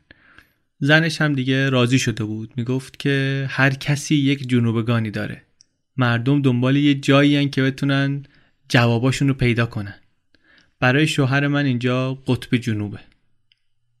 واسه بچه ها ولی درک این تصمیم برزلی یه مقداری سختتر بود. آلیشیا و مکس اینا فکر می‌کردن که اینکه دیگه مأموریت ارتش نیست که مجبور باشه بره. چرا خودش داره به میل خودش کریسمسی ما رو تنها می‌ذاره میره؟ بالاخره وقت سفر رسید و جوانا همسرش رو رسون به فرودگاه و گریش گرفت و بغلش کرد و ورزلی اونجا بهش گفتش که عزیزم نگران نباش. الاغ زنده بهتر از شیر مرده است. همون جمله شکل تو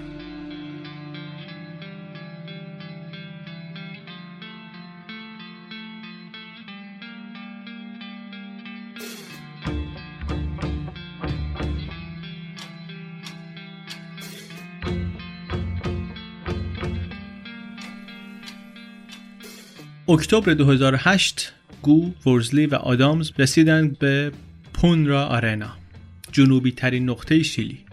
اونجا رفتن سراغ انبار برای سفرشون غذای خشک شده و منجمد جمع کردن. یک معزل بزرگی که چند نسل از کاشفان رو اذیت کرده بود این بود که فقط می‌تونستن اونقدری ذخیره غذایی ببرن که از گرسنگی نمیرن و خیلی سنگین می‌شد سورتمشون. شکلتون هم در سفر نمرود نوشته بود چقدر من آرزو داشتم که ما وقت و غذای کافی داشتیم. اون وقت حتما می‌تونستیم نفوذ کنیم به این قاره عظیم و رازهاش رو در بیاریم. ولی محدود توانایی بار بردنمون و غذا بردنمون. تخمین ورزلی این بود که سفر نه هفته طول بکشه. هر کدومشون نهایتا می‌تونستن 140 کیلو بار ببرن با خودشون که شامل وزن سورتمه هم می‌شد. برای همین فقط چیزهای ضروری رو باید میبردن. جیره غذایی خودش و ورزلی در ده تا کیف بسته بندی کرد. هر بسته ای مال یه هفته بود. به اضافه یه بسته اضافه برای موقع استرار. لباسش هم دو تا شلوار بود یه بلوز پشمی یه کاپشن پر کلاهدار دستکش گتر گتر گردن ماسک صورت دو جفت لباس زیر یه سره بلند سه جفت جوراب همین. اسکی و چوب اسکی و برای کوهنوردی طناب و قلاب و تنها عضو گروه هم بود ورزلی که آموزش کمک های اولیه دیده بود. واسه همین کیف کمک های اولیه هم دست این بود که توش آنتیبیوتیک و سرنگ و مورفین و آتل بود. یک جایی هم گذاشته بود برای دفتر خاطرات و یک نسخه از کتاب قلب سرزمین جنوبی. یک موبایل ماهواره‌ای که با باتری خورشیدی کار می‌کرد که هم بهشون امکان می‌داد پیام صوتی کوتاه ضبط کنن که بتونن هر روز به اپراتور اعلام کنن که مختصاتشون اینه وضعیت فیزیکیشون اینه. و اگر دو روز متوالی نمی‌تونستن تماس بگیرن یک هواپیمای جستجو و نجات براشون ارسال بشه بیاد. به اون هواپیما می‌گفتن گرونترین تاکسی دنیا که اگه دو روز پیغام نمی‌دادن تاکسی اعزام می‌شد. برای سرگرمی آیپاد چند دست ورق و چند تا یادگاری هم ورداشتن. خود ورزلی یه پاکتی آورد با خودش پر از نامه های خانواده و دوستان پاکتی بود که جوانا بهش داده بود که هر وقت دلگرمی لازم داشت باز کنه مثلا بخونه چند تاشو. توی جیب جلوی لباسش هم یک چیز با ارزشتری گذاشته بود. قطب نمای برنجی که شکلتون در سفرهاش استفاده می‌کرد. آورده بود با خودش این رو به این امید که قطب نماه این بار به قطب جنوب برسه. نزدیک شدن به شکلتون واسه ورزلی یک راهی بود برای نزدیک شدن به خودش. یه مصاحبه ای کرد. گفت در شکلتون چیزی که بیش از همه تحسین می‌کنم خوشبینی و صبرشه شجاعتشه و تواناییش برای اعتماد به نفس دادن به آدمهاش در وقت خطر برای اینکه بتونه از ناامیدی درشون بیاره. فرماندهی کاشفان از فرماندهی سربازا پیچیده تر بود براش. می‌گفت مسئولیت من در جنوبگان رسمی هم نیست مسئولیتی که به هم اعطا شده و تجربه من از همکاران بیشتر نیست. ولی مسئولیت سنگینی دارن برای حفظ جانشون.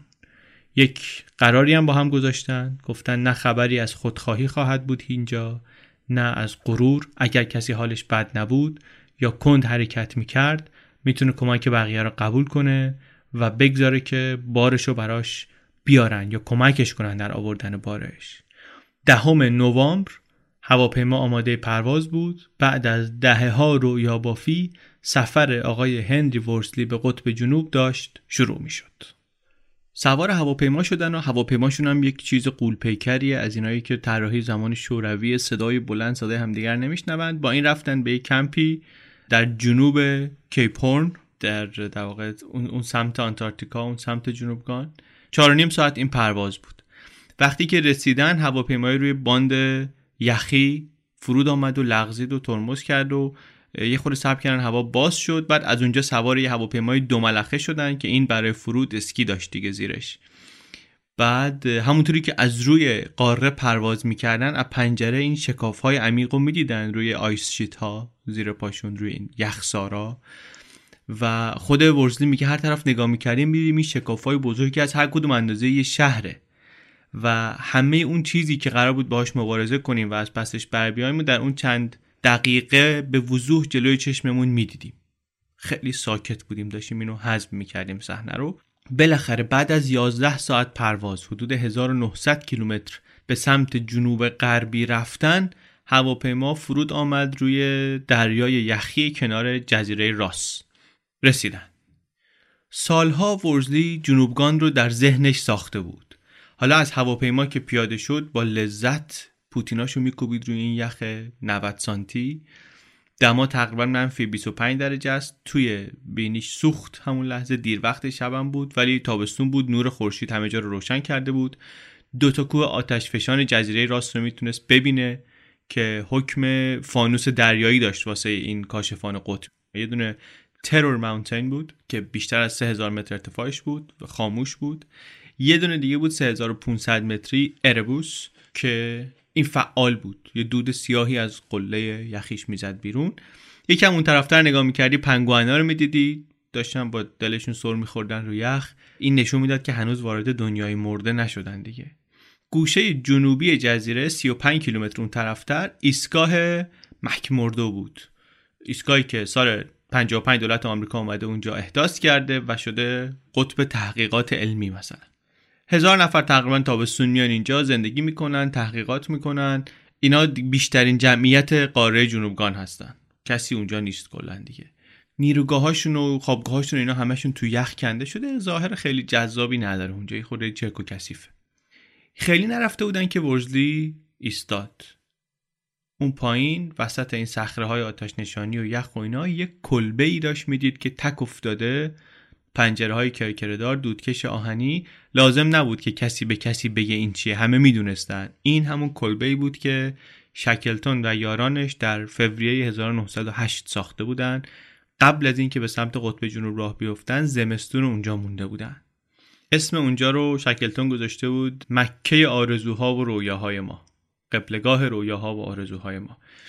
سال 2004 یک تیمی از طرفدار حفظ منابع طبیعی اینا رفته بودن اونجا مرمتش کرده بودن و برای همین الان ورزلی که نگاهش که می‌کرد دقیقا همون جوری بود که توی عکس دوندون بیکیفیتی که توی کتاب قلب سرزمین یخی دیده بود. دویدن رفتن اونجا و در وا کردن و دیدن بله این تیکه تیکه آثار باقی مانده. سفر نمرود اونجا هست. انگار مثلا موقتا گروه رفتن بیرون که برگردن. قوطی کنسرو پوتینای چرمی با بند پوسیده بطریای دارو که روش نوشته بود مثلا اسهال. دو تا سورتمه که از سقف آویزون بود. عکس قاب شده ملکه ملکه الکساندرا به دیوار بود. توی خاطراتش نوشته بود شکلتون که قبل از اینکه راهپیمایی رو شروع کنن یه شعاع نوری افتاده بود روی این عکس که مثلا به فالانیک گرفته بودن و این حرفا. منظره این خونه نفسشون رو بند آورده بود. اون آدامز رفت تختی رو پیدا کرد که جدش روش خوابیده بود. ورزلی رفت توی این اشکافا و تاقچه های اتاق نگاه می‌کرد ببینه که مثلا چی پیدا می‌کنه. دیگه بیشتر از این نمی‌تونست به مرشدش نزدیک بشه به مرادش نزدیک بشه.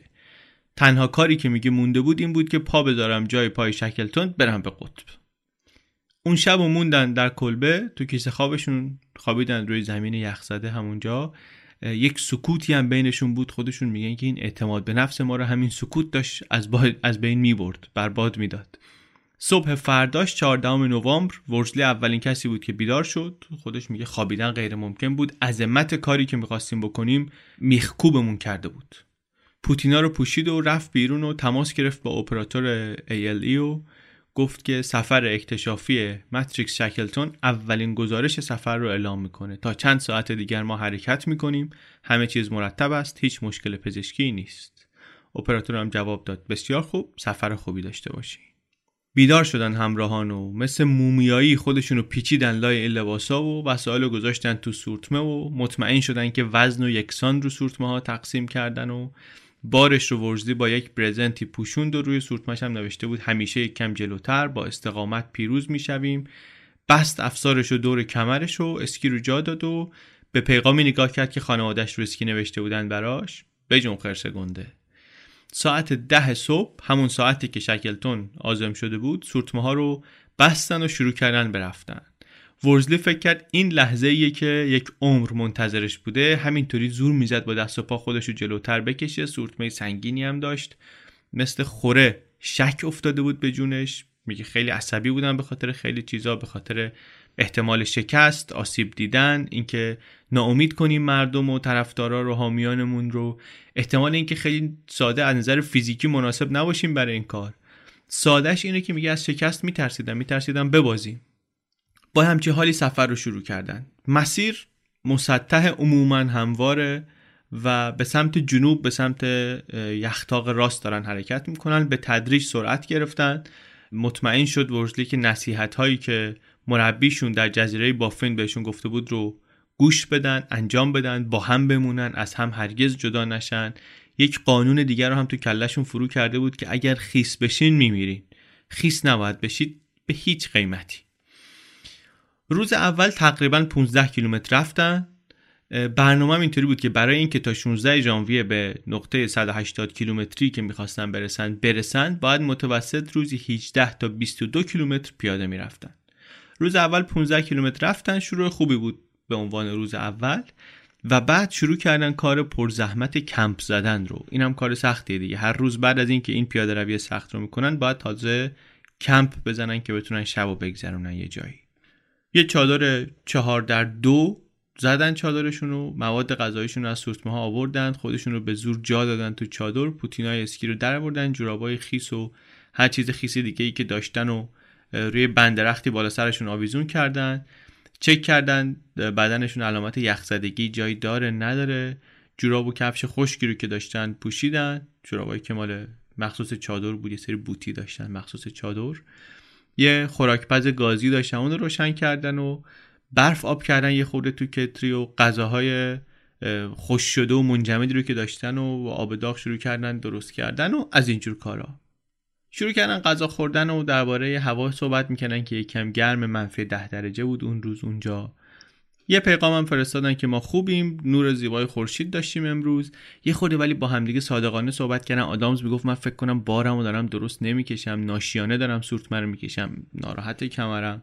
واقعا اینه که ورزی میگه ما نمی‌دونستیم دو ماه بعد چی در انتظارمونه. اعتماد به نفسمون واقعا زیاد نبود روز اول. غذا رو خوردن و مسواکا رو فرو کردن تو برف دندونا رو مسواک زدن. ورزی می‌گفت برای اینکه احساس انسانی داشته باشیم باید حتما مسواک بزنیم همیشه. بعدم چون جاشون کم بود تنه تنه به همدیگه زدن و کیسه خوابا رو پنگ کردن و که بخوابن.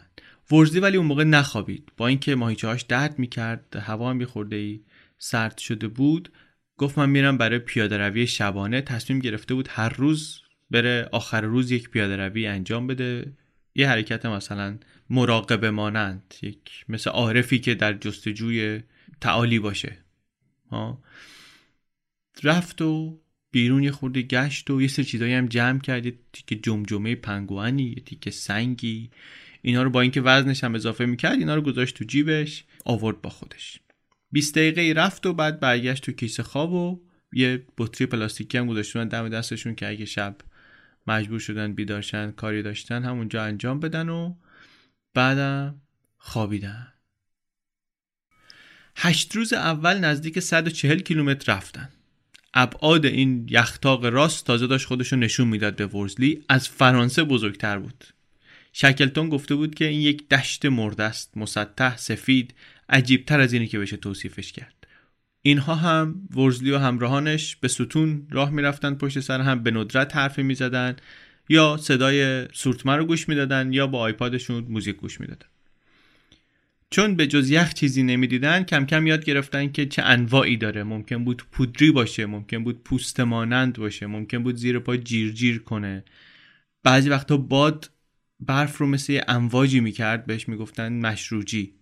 یه،, یه موجی از ذرات برف با ارتفاع تا یک, یک متر یک متر و 20 سانت بالا میومد به سمتشون که حالا هر کدومشون یه جور اینا رو مانوف می‌دادن می‌رفتن. یه وقتایی یخ گلالود بود که این از همه بدتر بود و خیلی سخت انگار مثلا از شن خیس داره آدم را میره رد میشه. باید اینها رو ازش عبور می‌کردن. جلودار بودن هم کار سخت بود چون باید مسیر رو باز می‌کردن. هر اون جلو بود هر یه ساعت یه بار جاشون رو عوض می‌کردن. روزی حدودا 6 تا 8 هزار کالری میسوزوندن. با فاصله های منظمی بر همین وای میسادن. نوشابه انرژیزا میخوردن. سالامی آجیل شکلات از این میان وعده های پرچرب. ولی با این حال بازم وزن کم می‌کردن. توی راه هم به چیزهای مثبت فکر می‌کردن. می‌دونست ورزلی که مثلا باید همش تفکر و تمرکز آدم به چیزهای مثبت باشه. به خاطرات تعطیلات خانوادگی فکر می‌کرد. به باغبونی فکر می‌کرد. یه روز همینطوری که داشتن می‌رفتن یه ابزار هواشناسی دیدن که مال دانشگاه ویسکانسن بود. اونجا مثلا دما و سرعت باد و اینا رو ثبت می‌کنه. خیلی شاکی شد. ورزدی تا چند ساعت بعدش هم شاکی بود. می‌گفت ما اینجا اومدیم منظره خالی ببینیم. هیچی نباشه. این حضور این دستگاه به نظرش حضور متجاوزانه ای بود. و تا وقتی که تونست برگرده و ببینه که این دیگه در تصویر در افق دیده نمیشه خیالش راحت نشد. میگفتش که این بوم نقاشی دست نخورده منو خراب کرده. رفتن رفتن رفتن تا اینکه خوردن به طوفان. توی دمای منفی سی درجه باد منجمد میومد مثل شلاق میکوبید به اینا مثل خورده شیشه تیکه های یخ و میریخت و چشمشون خراش می‌خورد. 28 نوامبر 2008 بود دو هفته بعد از اینکه سفر رو شروع کرده بودن باد غرقشون می‌کرد دیگه واقعا. ورزلی به این نتیجه رسید که نمی‌تونن امروز ادامه بدن گفت باید وایسیم. چادر رو باز کردن باد پرتش کرد رفت. رفتن و آوردنش و گوشه رو یه جوری سفت کردن زیر برف مدفونش کردن. سورتمه رو مثل سنگر گذاشتن جلوش. بعد رفتن تو چادر چون باطمه زدن و همینطوری لرزیدن. تماس گرفت ورزلی با اپراتور ALE و گفت که وضعیت ما اینطوری تو طوفان گیر کردیم و امروز حرکت نمی کنیم. طوفان همینطور شدیدتر شد. باد رسید به 80 کیلومتر بر ساعت سرعتش. یخ روی چادر مثل یه توده جمع شده بود. ورزی میگه انگار محیط عصبانی شده بود که ما اونجا بودیم. روز بعد که بیدار شدن طوفان بدتر هم شده بود. دوباره گفتن ما تو چادر اسیریم. می‌دونستن که سال 1912 یه جایی کمتر از 20 کیلومتری همین جایی که اینها الان هستن. رابرت فالکون اسکات و گروهش در مسیر برگشتشون از قطب مردن. برای همین خیلی هوشیار نگهشون میداشت. شرایط. چادر عملا مدفون شد زیر برف. بدناشون بو می‌داد جورابا کثیف سوخت اجاقشون چادر رو پر کرده بود بوی بد میومد همش تو چادر. ورزدی سعی می‌کرد که فضا رو یه خورده با نشات کنه. حرف می‌زدن مطالعه می‌کردن پوکر بازی می‌کردن. یه بازی بر خودشون درست کرده بودن. یه ویسکی گو با خودش آورده بود. پنج شنبه ها نفر یه قلوب مثلا از این می نوشیدن و صبح روز بعدش هم دو ساعت بیشتر میخوابیدن به عنوان جایزه. اون روز با اینکه شنبه بود فلاسکو دست به دست کردن یه خورده گرمشون کرد. ورزلی که در ارتش یاد گرفته بود که باید در شرایط سخت شوخی کنه روحیه رو خوب نگه داره شروع کرد جوک گفتن. می‌گفت اگر مرگ رو بتونیم مسخره کنیم یعنی هنوز اثری از زندگی در وجودمون هست. دوباره گزارش داد و گفتش که شام خوردیم تازه و این داره انگشتای پاشو تمیز می‌کنه اون داره خاطرات می‌نویسه. روحیه ها بالاست. دو روز که گذشت طوفان دیگه دلش کم کم به رحم اومد و اینا تونستن زیپ چادر رو باز کنن. شروع کردن خورد کردن دیواره یخی که اطراف چادر درست شده بود. یک و نیم متر تقریبا ارتفاع یک متر و 20 سانت زخامت. یک بلاک بزرگی شده بود دیگه. بیشتر از یک ساعت کندن تا اینکه یه نوری از بیرون آمد. وسایل رو جمع کردن و زدن به راه. هوا باز بود قله کوه رو می‌تونستن ببینن. چهار هفته بعد از اینکه راه افتاده بودن اواسط دسامبر تونستن از این یختاق راست رد بشن برسن به دامنه کوه. کوه یعنی داشت دیگه سربالایی می‌شد مسیرشون و سطح زمین پر از اون شکاف های عمیقی بود که گفتیم. با اینکه خطر شکاف ها بود بازم ورزلی شب می اومد بیرون این ور نگاه می‌کرد سعی می‌کرد ببینی که منطقه رو بهتر بشناسه مسیر رو درستتر تصمیم بگیره. از اینجور کار کم کم رفتن تا رسیدن به دهانه یخچاله. آدامز میگه بالا رو نگاه می‌کردم احساس می‌کردم توی بلای آسمانی گیر افتادیم. هر طرف میچرخه یه مانعیه. یه تخت سنگ یخیه این طرف یه شیب تندیه مثل آبشار یخزاده است. اون طرف یه پل یخیه روی یکی از این شکاف ها بعضی از شکاف ها انقدر عریضن که به راحتی می‌تونی ببینی ماشین می‌تونه بیفته این تو. بعضی عمقشون کمه ولی خطرش اینه که ممکنه قوزک پات بشکنه زانوت پیچ بخوره. یکیشون اگه اینجا آسیب می‌دید تا کیلومترها جایی نبود که هواپیمای نجات بخواد بیاد فرود بیاد نجاتشون بده. یکی از دکترای ایالی بهشون گفته بود که اگه افتادید توی این شکاف ها یا توی این یخچال هر جای آسیب دیدید یا خودتون یه جوری می‌کشین بیرون یا اینکه کسی نمی‌تونه بیاد بکشتتون بیرون. رفتن جلو ولی دیگه سطح یه طوری بود اسکی نمی‌شد کرد. گفتش که آقا در بیارین یخ شکن ببندین به پوتین ها و زین و یراق کوهنوردی رو بست کنین. پیچ و رو دوباره چک کردن و با تناب بستن خودشون رو به همدیگه و ورسلی جلو گو عقب آدامز پشت سر و آروم آروم شروع کردن از این یخچاله بالا رفتن. سورتمه ها هم مثل لنگر کشتی که کف اقیانوس کشیده میشه آویزون بود ازشون. این مرحله سفر خیلی کند و خسته کننده بود. ورزلی مسئولیت پیدا کردن مسیر درست رو هم داشت. قبل از هر قدمی چوب اسکی رو فرو می‌کرد تو زمین مطمئن بشه که یخ محکمه. هر وقت سوراخی باز می‌شد خم می‌شد نگاه می‌کرد. خودش میگه دو جور سرزمین جنوبی می‌تونه جون شما رو بگیره. یا در یک دوره زمانی طولانی از طریق گرسنگی و سرما و خستگی و اینها که بعدش می‌خوری به یک هوای وحشتناک و کار تموم میشه. یا در کسری از ثانیه. شما میافتی توی یک شکاف و تمام. یه بار بعد از یک روز سعود ورزی رفت کیسه خوابش تو سورتمه برداره یخ زیر پای راستش ترش خورد پاش رفت توی چاهی آدامز دوید سری کشیدش بیرون.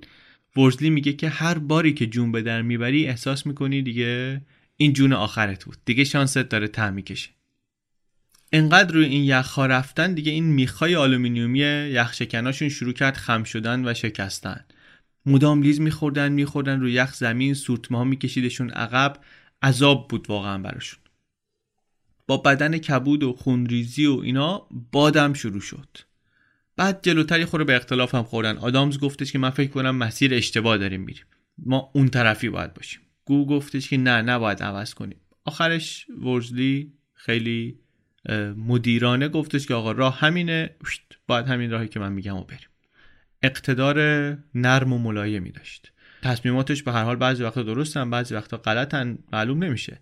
مهم اینه که وقتی تصمیم می‌گرفت گوش می‌کرد و به حرف بقیه و مشورت می‌کرد برای همین پیروی کردن ازش برای اینها هم راحت بود.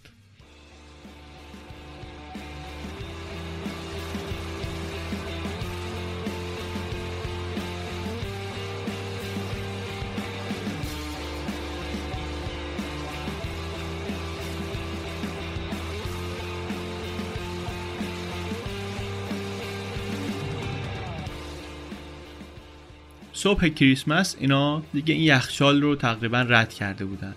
به جای صبحانه همیشگی که یه فرنی خشک و منجمدی بود که درست می‌کردن میخوردن اون روز جشن گرفتن. یه سوسیس داشتن بیکن داشتن لوبیا داشتن یه صبحانه مخصوص. بعدش هم یه جشنی رو که شکلتون و تیمش برگزار کرده بودن اینا هم تقلید کردن. سیگار بگ روشن کردن. هر کدومشون یه قاشق چایخوری نوشیدنی الکلی فرانسوی خیلی خاصی هست. اونو خوردن. بعد وجدی زنگ زد خونه با جوانا صحبت کرد با آلیشیا صحبت کرد کریسمس رو تبریک گفت بهشون. پسرش ولی باش صحبت نکرد. خیلی راضی نبود نمی‌فهمید چرا باباش گذاشته. رفته نیومد پای تلفن. بعد زنگ زد ورزلی به پدرش به امید اینکه مثلا چیزهای جالبی رو که اینجا کشف کرده بود بهش بگه تعریف کنه براش. ولی پدر 85 سالش آلزایمر گرفته بود و این می‌گفت من از جنوبگان تماس می‌گیرم. گفت کجا؟ اونجا چیکار می‌کنی؟ دیگه اینم بیخیال شد دیگه صحبت های زیادی نکرد. توی این چهل و چند روز اینا 900 کیلومتر رفته بودن. اگر می‌خواستن دو هفته بعد برسن به دورترین نقطه‌ای که شکلتون رفته بود باید روزی 30 کیلومتر می‌رفتن. اما هوا دوباره خیلی بد شد. طوفان‌های خشن بادهای خیلی سرد منفی 50 درجه ای مثل آتیش ریشهشون رو میسوزوند و جناتشون دیگه هیچ شبیه اون سه نفر خوشحالی که از رندن را افتاده بودن نبود. پوستا چسبیده بود به استخون چشما گود افتاده ریش آشفته مو پریشون. گو صورتش یخ زده بود آدامز motion sickness گرفته بود. از اینایی که تو ماشین مثلا میشینن حالت هوا و اینا می‌گیرن. میگه من حرکت می‌کردم زمینم زیر پام حرکت می‌کرد. انگار توپ پینگ پونگ باشم گیر کردم روی دریا. خود ورزلی هم انرژیش تموم شده همینطوری کندتر و کندتر می‌شدن. چند بار اینطوری شد که ورزلی عقب موند از اینا. آدامز وایساد این که رسید بهش گفت General بذار بعضی از وسایل تو من بیارم.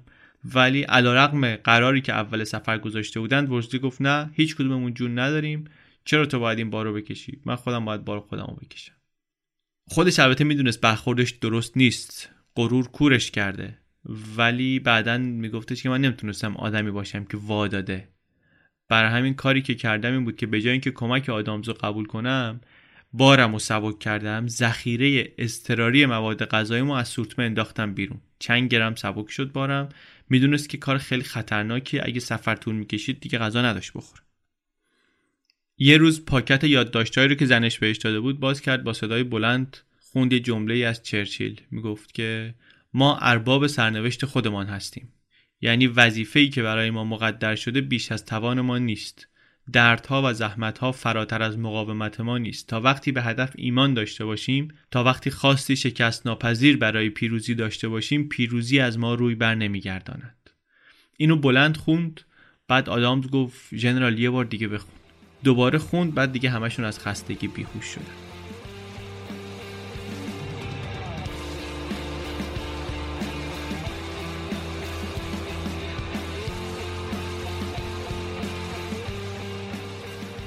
با سختی زیاد هر طور که بود چند روز دیگه هم خودشون رو در طوفان کشیدن و اون آدامز دیگه بالا می آورد تو بوران همینطوری که می‌رفتن ولی کشون کشون رسوندن خودشون رو به اون آخرین جایی که شکلتون اینها رسیده بودن.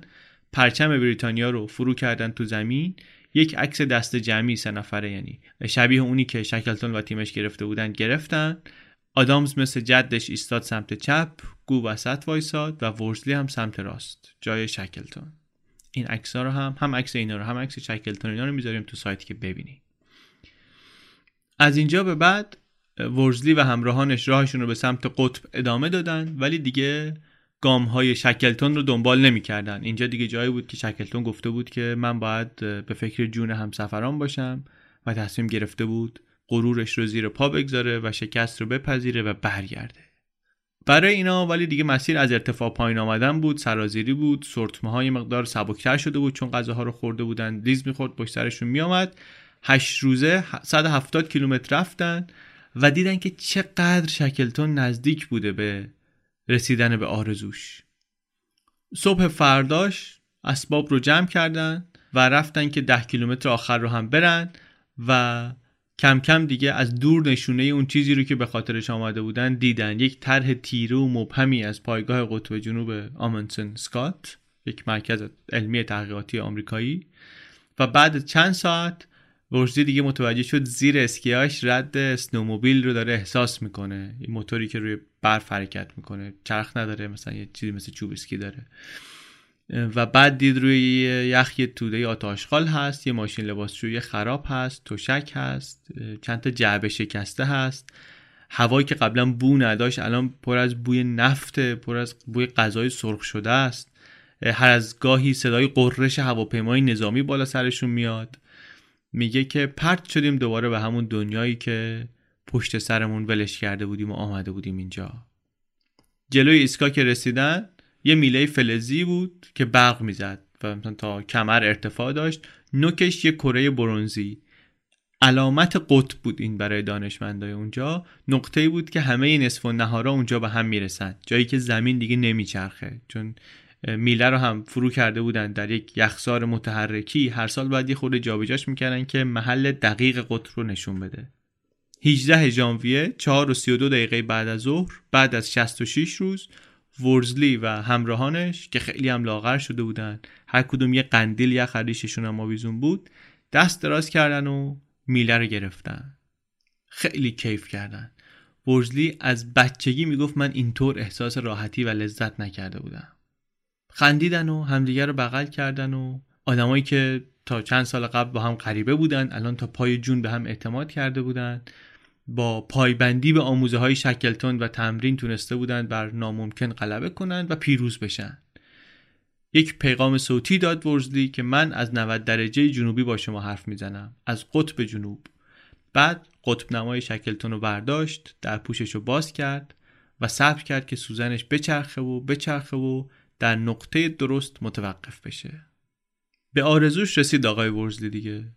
چیزی که تا اینجا گفتیم اینه که آقای ورزلی یک نظامی پیشه تونست با کمک آموزه های قهرمان زندگیش که یک قطب نورد ناکام بود از 100 سال پیش موفق بشه یک تیم سه نفره آماتور رو رهبری کنه به قطب جنوب و به آرزوش برسه. بعدش هم اینا برگشتن به دنیای فانی.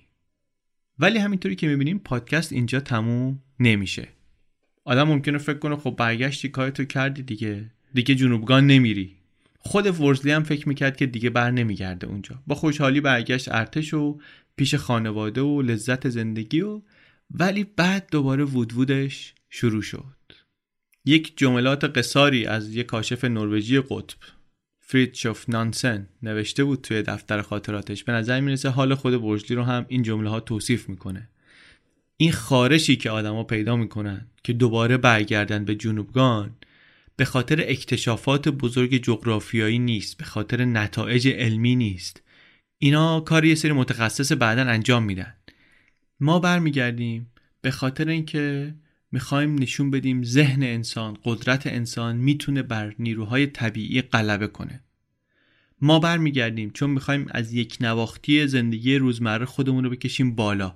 می‌خوایم به این دشتای درخشان نگاه کنیم کوههای بلند رو ببینیم زمینی رو که این وسعت باور نکردن. یه یخسارها بوشوندتش رو می‌خوایم ببینیم. ما می‌خوایم زندگانی باشیم که مرگ رو تسخیر می‌کنیم. حال ورزدی رو هم همین حرفا توضیح می‌داد. معروف هم شد کم کم. مسابقه شرکت کرد برنده شد. مجله اوتساید اومد به عنوان یکی از بزرگترین کاشفان قطب زمان ما ازش تجلیل کرد. کتاب منتشر کرد. کتاب پا جای پای شکلتون رو منتشر کرد. درباره اکتشاف درباره رهبری درباره این چیزا حرف می‌زد. ولی فیلش دوباره کم کم یاد هندستون کرد. یه شبی به زنش گفت ببین صد سالگی سفر اکتشافی انجورنس شکلتون داره مصادف میشه با زمان بازنشستگی من. جالب هم از بابا تو می‌خوای بری دیگه چرا هی دنبال بهانه سالگرد این و اون میگردی؟ بگو می‌خوام برم قطب. بزرگوار خیلی تعارف داشته انگار. گفت به جوانا که آره من می‌خوام اون مسیری رو که شکلتون قبل از غرق شدن انجورنس برنامه ریزی کرده بود امتحان کنم. یعنی از وسط قاره جنوبگان بگذرم. هدفم هم فقط این نیست که از وسط قاره بگذرم. یعنی از این ورش برم اون ورش. می‌خوام این مسیر 1700 کیلومتری رو تنهایی برم. بی کمک. کاری که کسی تا اون موقع نکرده بود. نه تنها نکرده بود یه متخصصی اصلا می‌گفت به حق چیزهای ندیده و نشنیده. اصلا کسی تا حالا حرف همچی چیزی رو هم نزده. این چالش برای انسان تقریبا غیر ممکنه برای خود ورزلی هم این می‌شد طولانی ترین و سخت ترین طاقت فرساترین آزمونی که تا حالا توش بوده که توش فقط می‌تونه به هوش خودش تکیه کنه. دیگه هیچ کمکی در کار نیست. با این حال گفت فقط من به شرطی برمیگردم که تو موافقت کنی. به زنش گفت. به هزینه هایی که این سفر اکتشافی تحمیل می‌کرد به خانواده حساس بود. نوشته خودشم تو کتابش که بعضی وقتا من اولویت های اصلی رو گم می‌کنم در زندگیم. وقتم رو گاهی عاقلانه تقسیم نکردم. به خانوادم این حس رو ندادم که مهم هستند و خاص هستند اشتیاق زیاد برای یه چیز به راحتی می‌تونه تبدیل بشه به گرفتاری به وسواس و این چیز خطرناکیه. به خصوص وقتی رو همون کسایی تأثیر می‌ذاره که ایستادن کنارت وفادارانه و دارن صبر می‌کنن و تحمل می‌کنن. جوانا همیشه به شوخی می‌گفت سرزمین جنوبی جنوبگان دوست دختر شوهرمه. میگه من پیش خودم فکر می‌کردم همیشه که بازنشسته که بشه دیگه جدا نمیشیم از هم. ولی هیچ وقتم نخواستم محدودش کنم. نمی‌خواستم آرزوهاش رو مثلا محدود کنم. ضمن اینکه این سفر هدف خیریه هم داشت می‌خواست پول جمع کنه برای صندوق حمایت از جانبازان جنگی و نهایتا جونا قبول کرد حمایت کرد از سفرش. بچه ها هم حمایت کردن این بار بزرگتر شده بودن. پسرش می‌گفت خیلی از این رویاها دارن. بابای من فرقش اینه که میره سراغ رویاهاش که بهشون برسه. قبل از سفر با زنش رفتن یونان نقشه میکشیدن که بعد از اینکه رفت اونجا و برگشت برن دنبال کارهای خیریه واسه بچه های فقیر کارهایی بکنن. آدم شناخته شده ای هم بود گفتیم دیگه. روزنامه ها ازش می نوشتن واشنگتن پست تیتر زد که تنهای تنها در سردترین قاره. نشنال جیوگرافیک مصاحبه کرد بی بی سی مصاحبه کرد خانواده سلطنتی توجه نشون دادن تا اینکه کم کم روز سفر رسید. 20 اکتبر جوانا رسوندش فرودگاه هیترو. سنش این بار بالاتر بود تنها هم بود. طبیعتا جوانا بیشتر از دفعه قبل نگران بود. خودش می‌گفت بزرگترین خطر سقوط در این چکاف در این یخ کافتاست هیچ کس نبود که منو بکشه بیرون یا کمک بخواد برای من. خطر بزرگ دیگه جراحت شدید پزشکی یا هوای خیلی بد. اما می‌گفت من خودم رو آماده کردم. بله سخته. کسی نیست که بخوام باهاش مشورت کنم نظر بپرسم. ولی می‌خوام خودم کار رو انجام بدم. برد و باختم اینجا دیگه کاملا به خودم بستگی داره. توی فرودگاه جوانا قبل از اینکه ببوسدش و خداحافظی کنه همون حرف همیشگی رو زد. اولاغ زنده بهتر از شیر مرده.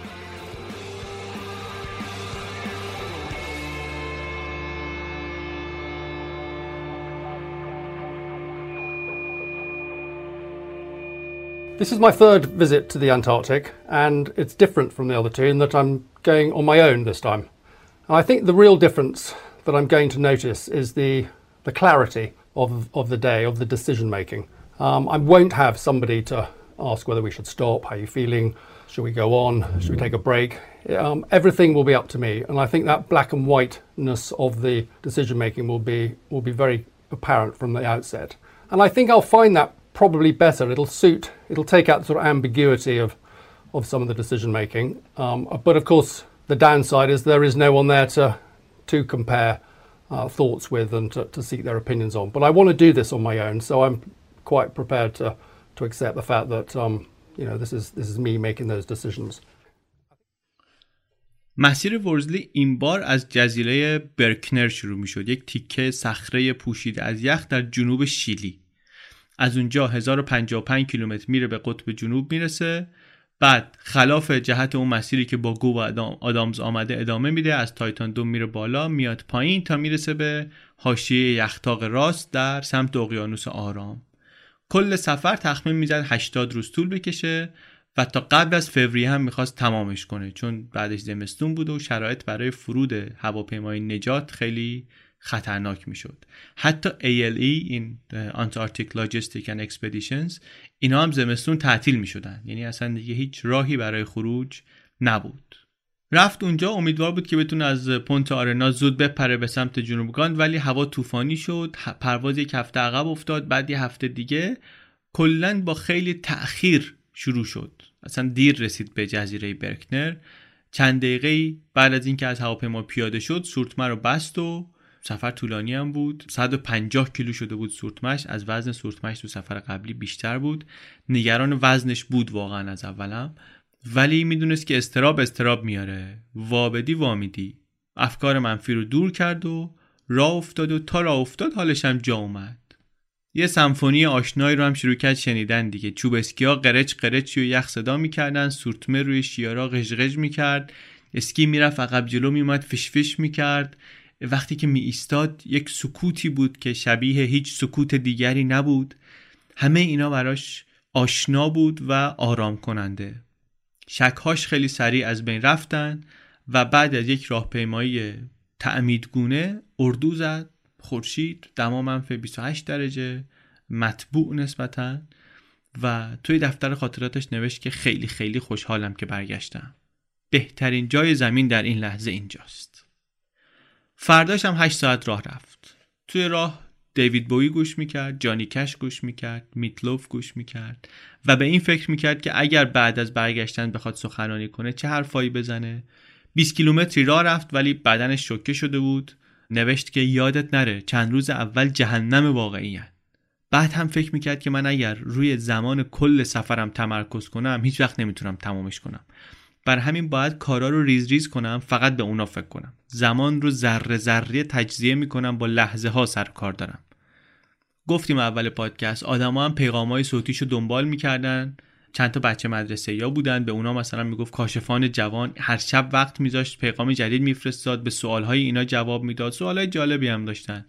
تا حالا حیوانی دیدی؟ نه. غذای خشک منجمد مورد علاقت چیه؟ اسپاگتی بلونیز. وقتی بخوان فیلمی درباره ماجراهات بسازن دوست داری کی بازی کنه؟ گفتش که یه خود خودخواهانه است ولی برای جوونی دوست دارم مت دیمون بازی کنه نقش اما برای پیریمم آنتونی هاپکینز. توالت چطوری میری؟ گفت ادرار پشت به باد زیب پایین اقدام. کار سختی هم واقعا نیست. شماره دو یکم حواس جمعتری لازم داره به خصوص اگر باد تند باشه که معمولا هم تنده رو به باد باید بشینی مطمئن بشی که شلوار روی زیر شلواری و لباس زیر رو محکم گرفتی بعد با سرعت هرچه تمامتر کارتو بکنی. تا آخر هفته اول تقریبا 130 کیلومتر راه آمده بود. بعد مثل سفر اکتشافی انجورنس شکلتون همه چی غلط از آب تر اومد. کمی بیشتر از یه هفته بعد از شروع سفر گرفتار برف و بوران شد گیر کرد تو چادر طوفان واقعی سرزمین جنوب هیچ شانسی برای جلو رفتن گفت ندارم امروز. می‌گفت انقدر باد شدیده مثلا یه سگ کوچیکی اگه اینجا بود باد میبردش با خودش. یکی از تیرکای چادر شکست مجبور شد تعمیرش کنه. خودش نوشت که این یک تذکر بود از سمت طبیعت که یادم نره رئیس کیه اینجا. بعد چند روز اومد بیرون تنها چیزی که می‌تونست ببینه قطب نماش بود که آویزون کرده در گردنش و نوک اسکیاش بود با این ریتم یک نواختشون. یه جا رسید به یه شیب تند یخی هرچی زور زد دید نمی‌تونه بکشه بالا. سورتمه تکون نمی‌خوره. اگر حرکت نمی‌کرد یخ می‌زد نمی‌تونست اونجا بیسته. بر همین تصمیم گرفت سورتمه رو سبک کنه بارو تیکه تیکه ببره.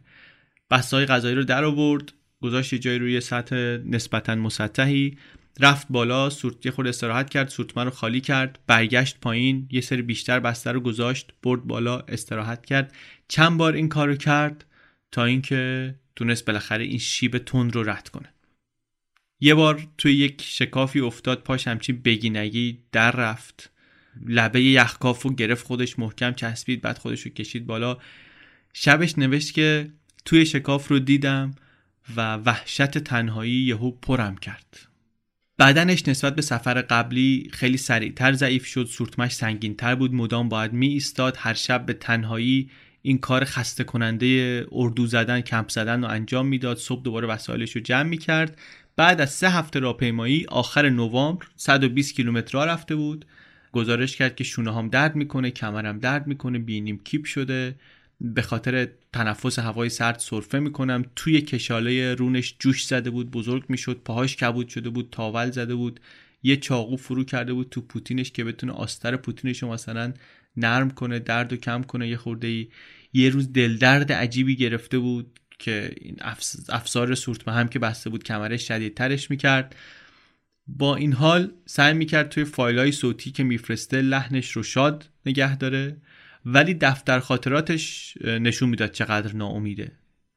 نوشته بود که یک نبرد فیزیکی واقعی با خستگی بود امروز. هر دقیقه توقف می‌کردم تا نفس بگیرم یا برای تقلای بعدی به اندازه کافی آماده بشم. دو شب بعد انقدر جور نداشت سورتمه رو بکشه که گفت گریه کردم.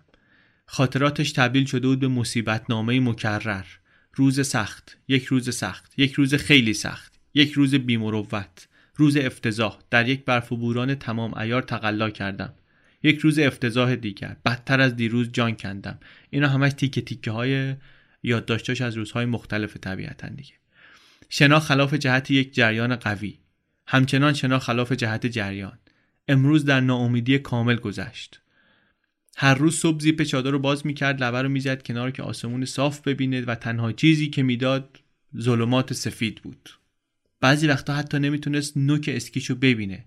یه تشبیه قشنگی داره از این تاریکی سفیدی که میگه. میگه مثل یه خامه که سفت شده باشه. قلیزه غیر ممکنه بتونی اون ورشو ببینی. اول دسامبر رفت توی مادر همه طوفان ها سربالایی می‌رفت سرشو خم کرده بود جلوی رگبار گلوله های یخ. سرعت کمتر از یک کیلومتر در ساعت. بعد از چند ساعت یهو وایساد. گفت که چون باطمه زدم رو سورتمه سرمو انداختم پایین و فکر کردم ادامه بدم یا همینجا بیستم. باد انقدر شدید بود که نمی‌تونستم چادر بزنم. برای همین ادامه دادم به راهپیمایی. دستام داغون بود مجبور بودم بیستم یکم گرمشون کنم. نور انقدر یک نواخت بود که گیج شده بودم کامل. دوبار تا یه جایی صافی وای میستادم خوردم زمین. فرداش میگه که روی یالی داشتم اسکی می‌کردم یهو سورتمه در رفت منو کشید پایین سر و کمر و پا و اینا همم هم کوبیده شد. سورتمه دوبار منو قلتوند 20 متر منو کشوند رو زمین. فش می‌دادم به زمین و زمان پخش زمین شدم. وقتی بلند شدم اولین چیزی که چک کردم قوطی های سوختم بود. اگه یه ترک خورده بود کارم تموم بود. ولی سالم بود همه چی. بندای در هم گوریده وسایل و پوتین و موتین و اینا رو باز کردم و دوباره راه افتادم. بالاخره علیرغم همه موانع و سختی و اینها نزدیک سال نو به طرز باور نکردنی روی برنامه بود. هیچ چیزی انگار مانعش نمی‌شد. یه روز صبح با وجودی که شرایط انقدر ناجور بود که خودش هم قبول داشت راه افتادن دیوانگی راه افتاد. یه بار دیگه نوشته بود تو خاطراتش دیگه نمی‌تونم برم جلو. اصلا همچین چیزی رو تو خودم نمی‌بینم. با این حال صبح بعدش بلند شد و ادامه داد به حرکت. سی و روز سفر بیش از سی کیلومتر راه رفت. یعنی یک راهپیمایی فوقالعاده که بیش از 15 ساعت طول کشید. یک روزی داشت خودش نوشت امروز من ترکیبی بود از خوردن، خم شدن، راندن، گره زدن، پیش رفتن، سفت کردن، کم توان شدن، فحش دادن، توقف کردن، ناامیدی. ولی باید بپذیرم همینه و باید ادامه بدم برفتن. همه وجودش شده بود یک هدف پیمودن مسافت. می‌رسید به این دیوارای مشروجی ها که گفتیم حمله می‌کرد به اینا تو خاطراتش نوشته بود به برج و باروی هر بخشی که انقدر بدشانس بود که سر راه من قرار بگیره حمله می‌کنم و تارومارشون می‌کنم. سورتمه دیگه بار نیست برای من تانک منه. من باهاش هر چی رو که بیاد سر راهم تارومار می‌کنم. شنونده های پیغام های رادیویش پرسیده بودن که چجوری جان به در برده؟ گفت مسئله بیشتر از اینکه توانایی فیزیکی باشه قدرت ذهن و اراده است. تمرین های طولانی در باشگاه هرگز شما رو آماده چنین چالشی نمی‌کنه. روز کریسمس بسته هایی که بهش داده بودن رو باز کرد تو چادرش خورده حال و هوای کریسمس گرفت. یه پای مخصوص کریسمس یه کیک میوه‌ای. شعر نوشته بود براش دخترش. زنگ زد صحبت کرد. با جوانا و آلیشا که در لندن بودن با مکس که در فرانسه بود حرف زد. هر صحبتی که با اینها می‌کرد رو توی خاطراتش مینوشت. یه بار بعد از صحبت با جوانا نوشت خیلی دوستش دارم. یه بار دیگه از آلیشیا پیام گرفته بود. بعد نوشت که من مدام بهت فکر می‌کنم. بیشتر از همیشه دوستت دارم. روز کریسمس نوشت توی خاطراتش که خیلی خوبه که صدای اینها رو میشنوم. با وجود اینکه تعطیلات بود 22 کیلومتر راهپیمایی کرد اون شب تو چادر دراز کشید یه سیگار برگ روشن کرد. خوراکی های کریسمسش رو خورد خودش میگه مثل یه بهشت کوچیک بود برام. به زودی رسید به ارتفاع 2700 متری یکی از بلندترین نقاط قطب جنوب. اون موقع انقدری خسته بود که وقتی نشست روی سورتمه یه چیزی بخوره با وجود اینکه باد سرد میآمد دما هم منفی سی درجه بود چرتش برد. توی گزارشش نوشت شاید قدرت و انرژی من دیگه کاملا تخلیه شده باشه. ولی هنوز اونقدر اراده دارم که به قلب و اعصاب و رگ و پیم بتونم بگم محکم باشین ادامه بدین. به خودم هم همش میگم حواست به هدفت باشه.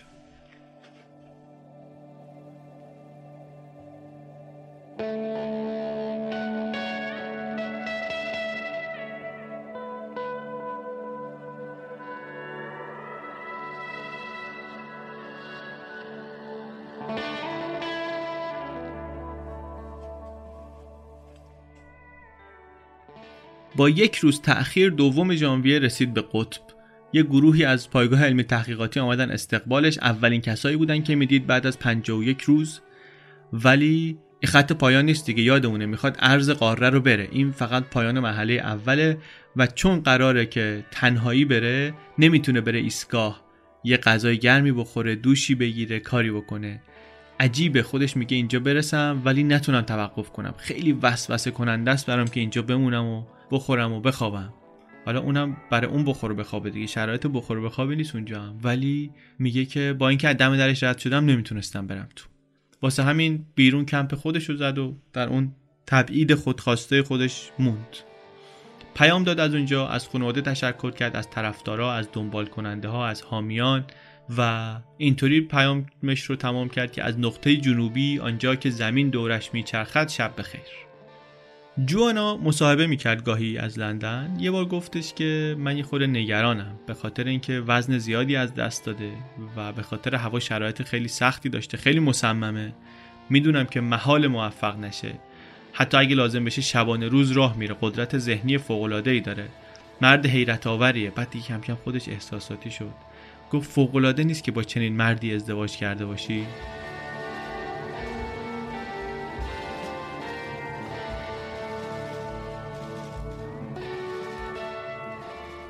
تخمین می‌زد ورزلی که سه هفته دیگه حدودا کار داشته باشه تا آخر سفر. امیدوار بود که دیگه سختترین قسمت رو تموم کرده باشه. دعا می‌کرد که دیگه به شمال رفتن همون قدی که میگن راحت باشه. ولی وقتی از همین تایتان دوم داشت می‌رفت بالا دید سربالایی واقعا وحشتناکه. بیشتر از 18 کیلو وزن کم کرده بود الان. لباسای نشستش کبره بسته بودن سنگین شده بودن آویزون بودن از بدنش. تو خاطراتش نوشته بود خیلی ضعیفم پاهام مثل چوب شدن بازوهای نزاری پیدا کردم.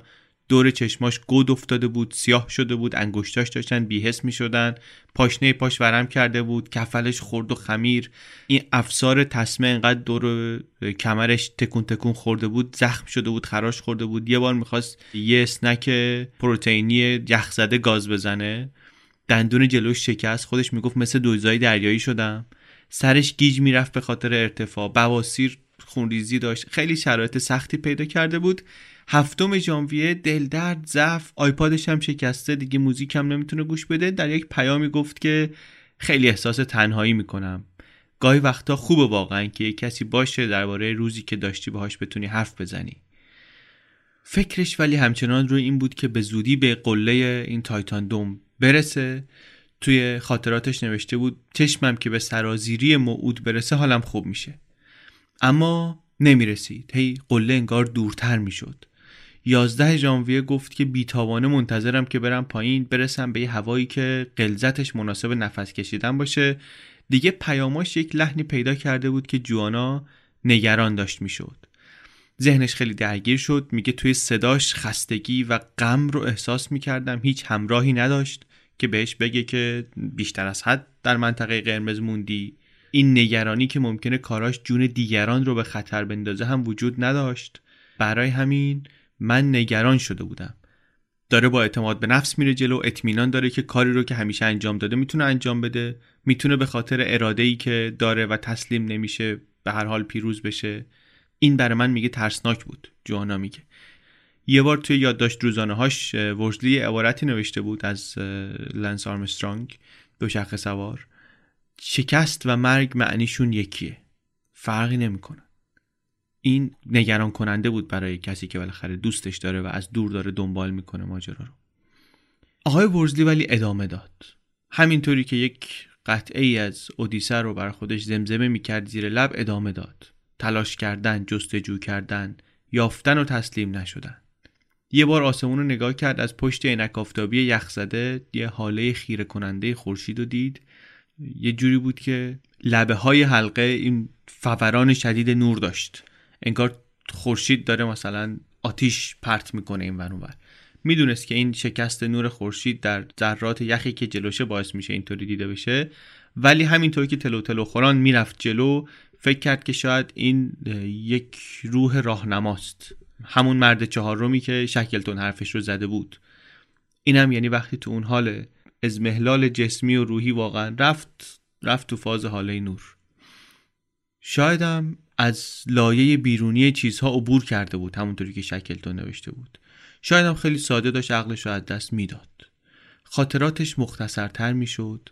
یادداشتاش تیره تره نفس ندارم دارم از بین میرم دستام انگشتام داره بیهس میشه.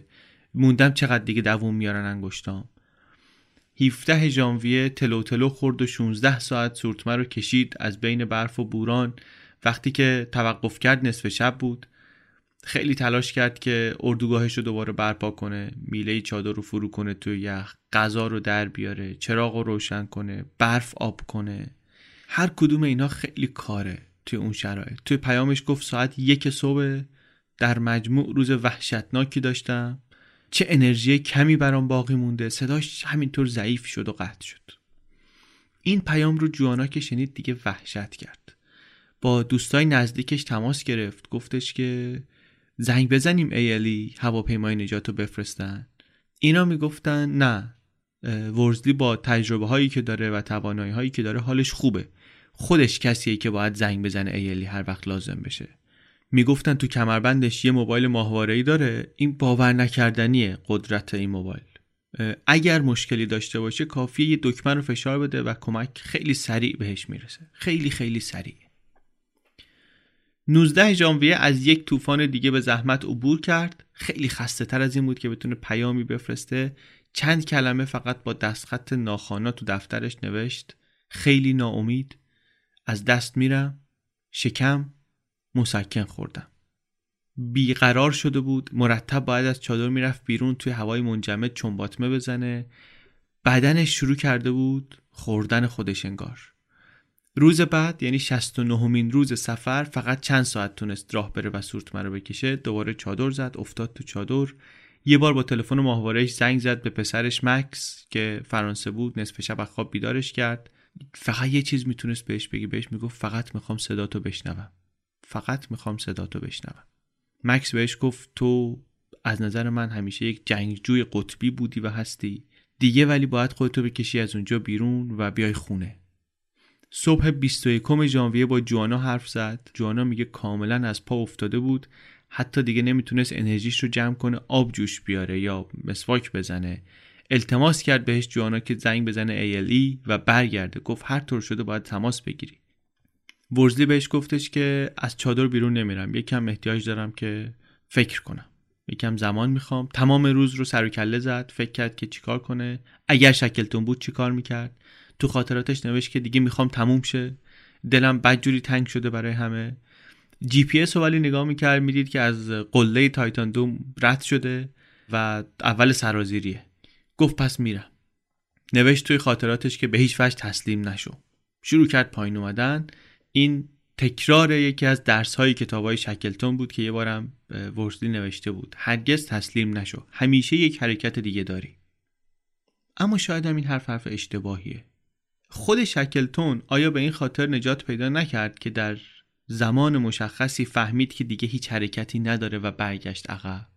شکلتون برخلاف اسکات برخلاف دیگرانی که جونشون رو در قطب از دست دادن محدودیت های خودش رو محدودیت های توانایی انسان رو حساب کرده بود.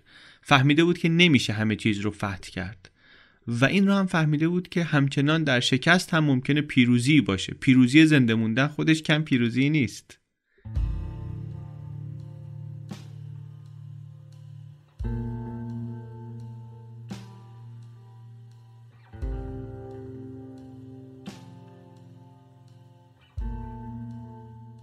Everybody. It's Friday, the 22nd of January, day 70. And my hero, Thomas Shackleton, lived 97 miles from the South Pole on the morning of January the 9th, 1909. He said he'd shot his bolt. Well, today, I have to inform you is some sadness that I too have shot my bolt. My journey is at an end. I have run out of time, physical endurance, and the simple sheer inability to slide one ski in front of the other to cover the distance required to reach my goal.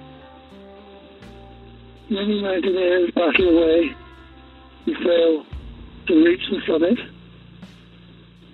My summit was just out of reach.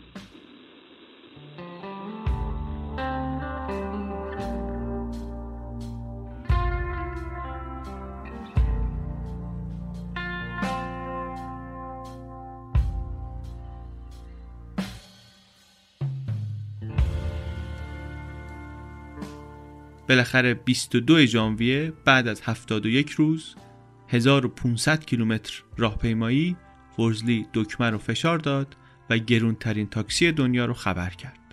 توی پیامش گفت سلام به همه وقتی قهرمانم ارنست شکلتون در صبح 9 ژانویه 1909 از 180 کیلومتری قطب جنوب برگشت گفت که تمام تلاشمون رو کردیم. امروز با کمی ناراحتی باید به اطلاعتون برسونم که من هم تمام تلاشم رو کردم. سفرم به پایان رسیده. زمان و توان جسمی من تمام شده و حتی توان جلو بردن یکی از اسکیهام رو هم ندارم دیگه. هدف نهایی دور از دسترس منه. زخمهام رو التیام میدم. با گذشت زمان شفا پیدا می‌کنم و با سرخوردگی هام کنار میام صداش البته آروم به نظر می رسید روحیش خود بهتر شد وقتی فهمید که کمک های اهدایی به اون انجور فاند اون پولی که داشت جمع کرد برای خیریه جانبازان و مجروحین جنگی از هدف نهاییش که 250 هزار دلار بود گذشته بیشتر از اون جمع کرده. گفت فوق است این لبخند به لبم میاره. و گفت که هواپیمای نجات خیلی زود می‌رسه و من برای یک فنجون چای داغ که اینا می‌خوان به من بدن لحظه شماری می‌کنم. من هنری ورزلی هستم و پایان پیام در انتهای سفر.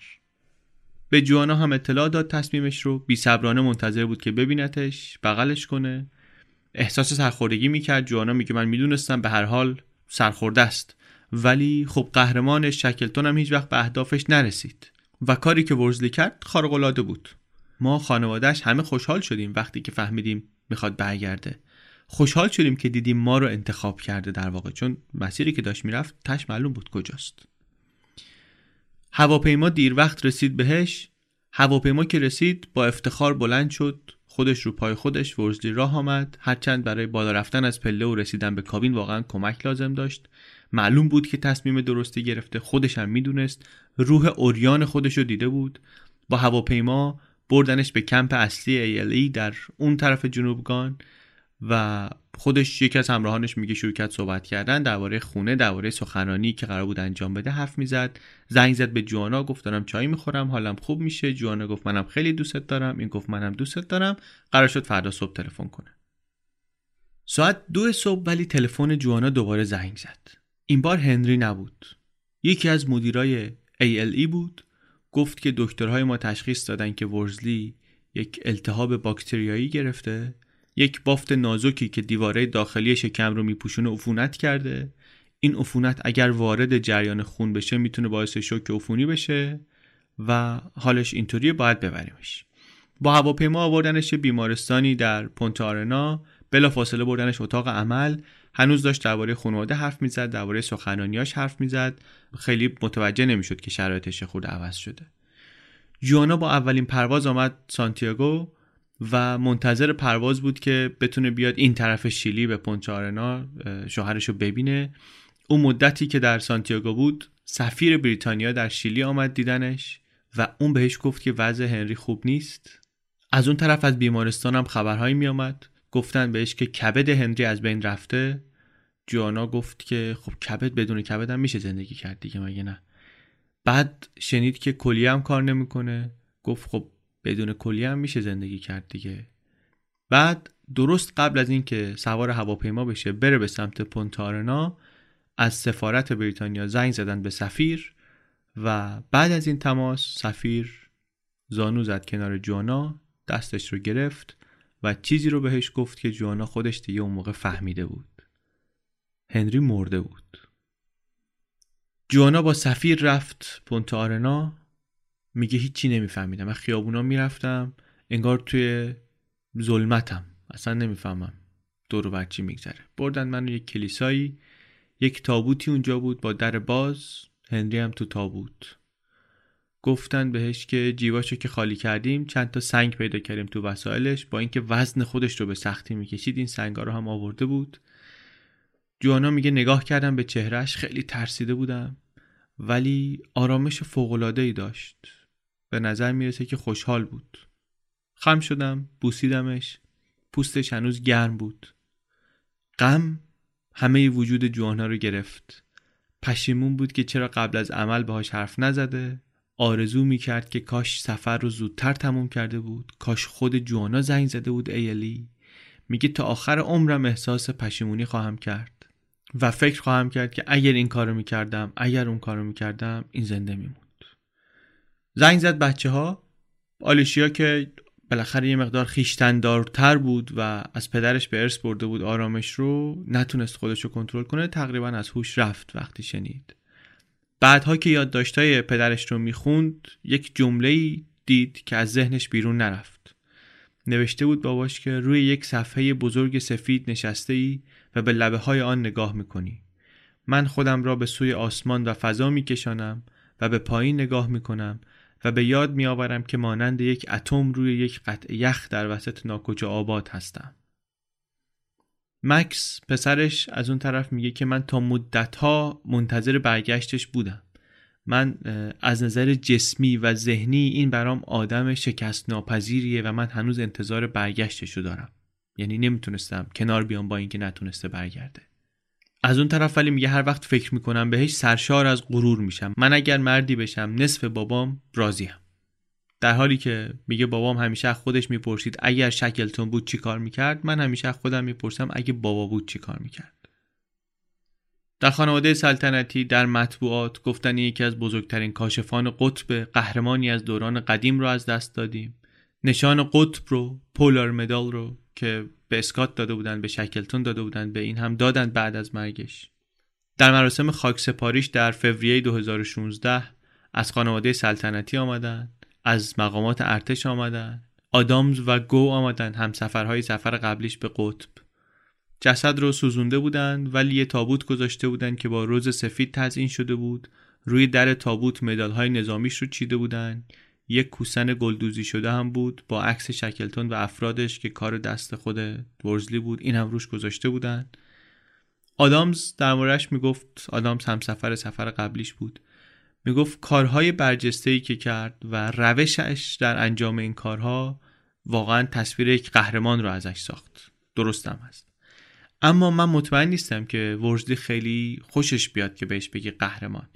قهرمان بودنش بخشی از مجموعه این شخصیت فوقالعاده غنی که داشت. پیش از هر چیز یک پدر بود یک همسر بود یک سرباز بود هنرمند بود قصهگو بود. من به عنوان مهربانترین دوستم به عنوان محترمترین انسان دوستش داشتم. من کسی رو ندیدم که بیشتر از این آدم جوهره داشته باشه. بعد هم مکس بلند شد صحبت کنه. کشیده و لاغر بود. موهای مشکی تابدار چشای قهوه‌ای مشتاق. مثل پدرش مرد جذابی بود. یه شعری خوند که بچه که بود گفته بود. وقتی پدرش می‌رفت اولین سفرش چه زیبایی از میان مه برف سفید دیده می شود اعماق جنوبگان جایی که کسی نخواهد رفت. دسامبر 2017 همین 5 ماه پیش تقریبا دو سال بعد از مراسم ختمش جوانا، مکس و آلیشیا با یک قایق رفتن به جزیره جورجیای جنوبی. جوانا گفت من می‌خواستم برم جایی که هنری انقدر دوستش داشت رو ببینم. ساحل شرقی جزیره پیاده شدن. یک کلیسای کوچکی اونجا ساخته بودن چکارجی های نروژی نهنگ. در 1913 رفتن اونجا براش یک فاتحه خوندن و بعد از یه مدتی آمدن از یه شیب یخی رفتن بالا یه برف سبکی هم میآمد. کاپشنی رو که یه کاپشن پری داشت ورزلی در آخرین سفر پوشیده بود. جوانا همون رو پوشیده بود. میگفتش که احساس می‌کردم که داره کنارم راه میره. رفتن با بچه ها بالا رسیدن به نقطه ای که قبرستان محل دفن شکلتون رو می‌تونستن از اونجا ببینن. مکس یک شعری رو که باباش دوست داشت و در مورد شکلتون بود از بر خوند. همه کوشش ها انجام شده. قنیمت زندگی به دست آمده. نه هدف های جغرافیایی بلکه خیلی بیشتر. تو به قله رهبری رسیدی. یک جعبه چوبی هم آورده بودن که ورزلی خودش درست کرده بود برای یکی از سفرهاش و توی جعبه خاکستر ورزلی بود. سوراخی کندن توی زمین و خاکستر رو در زمین یخزده جنوبگان دفن کردن.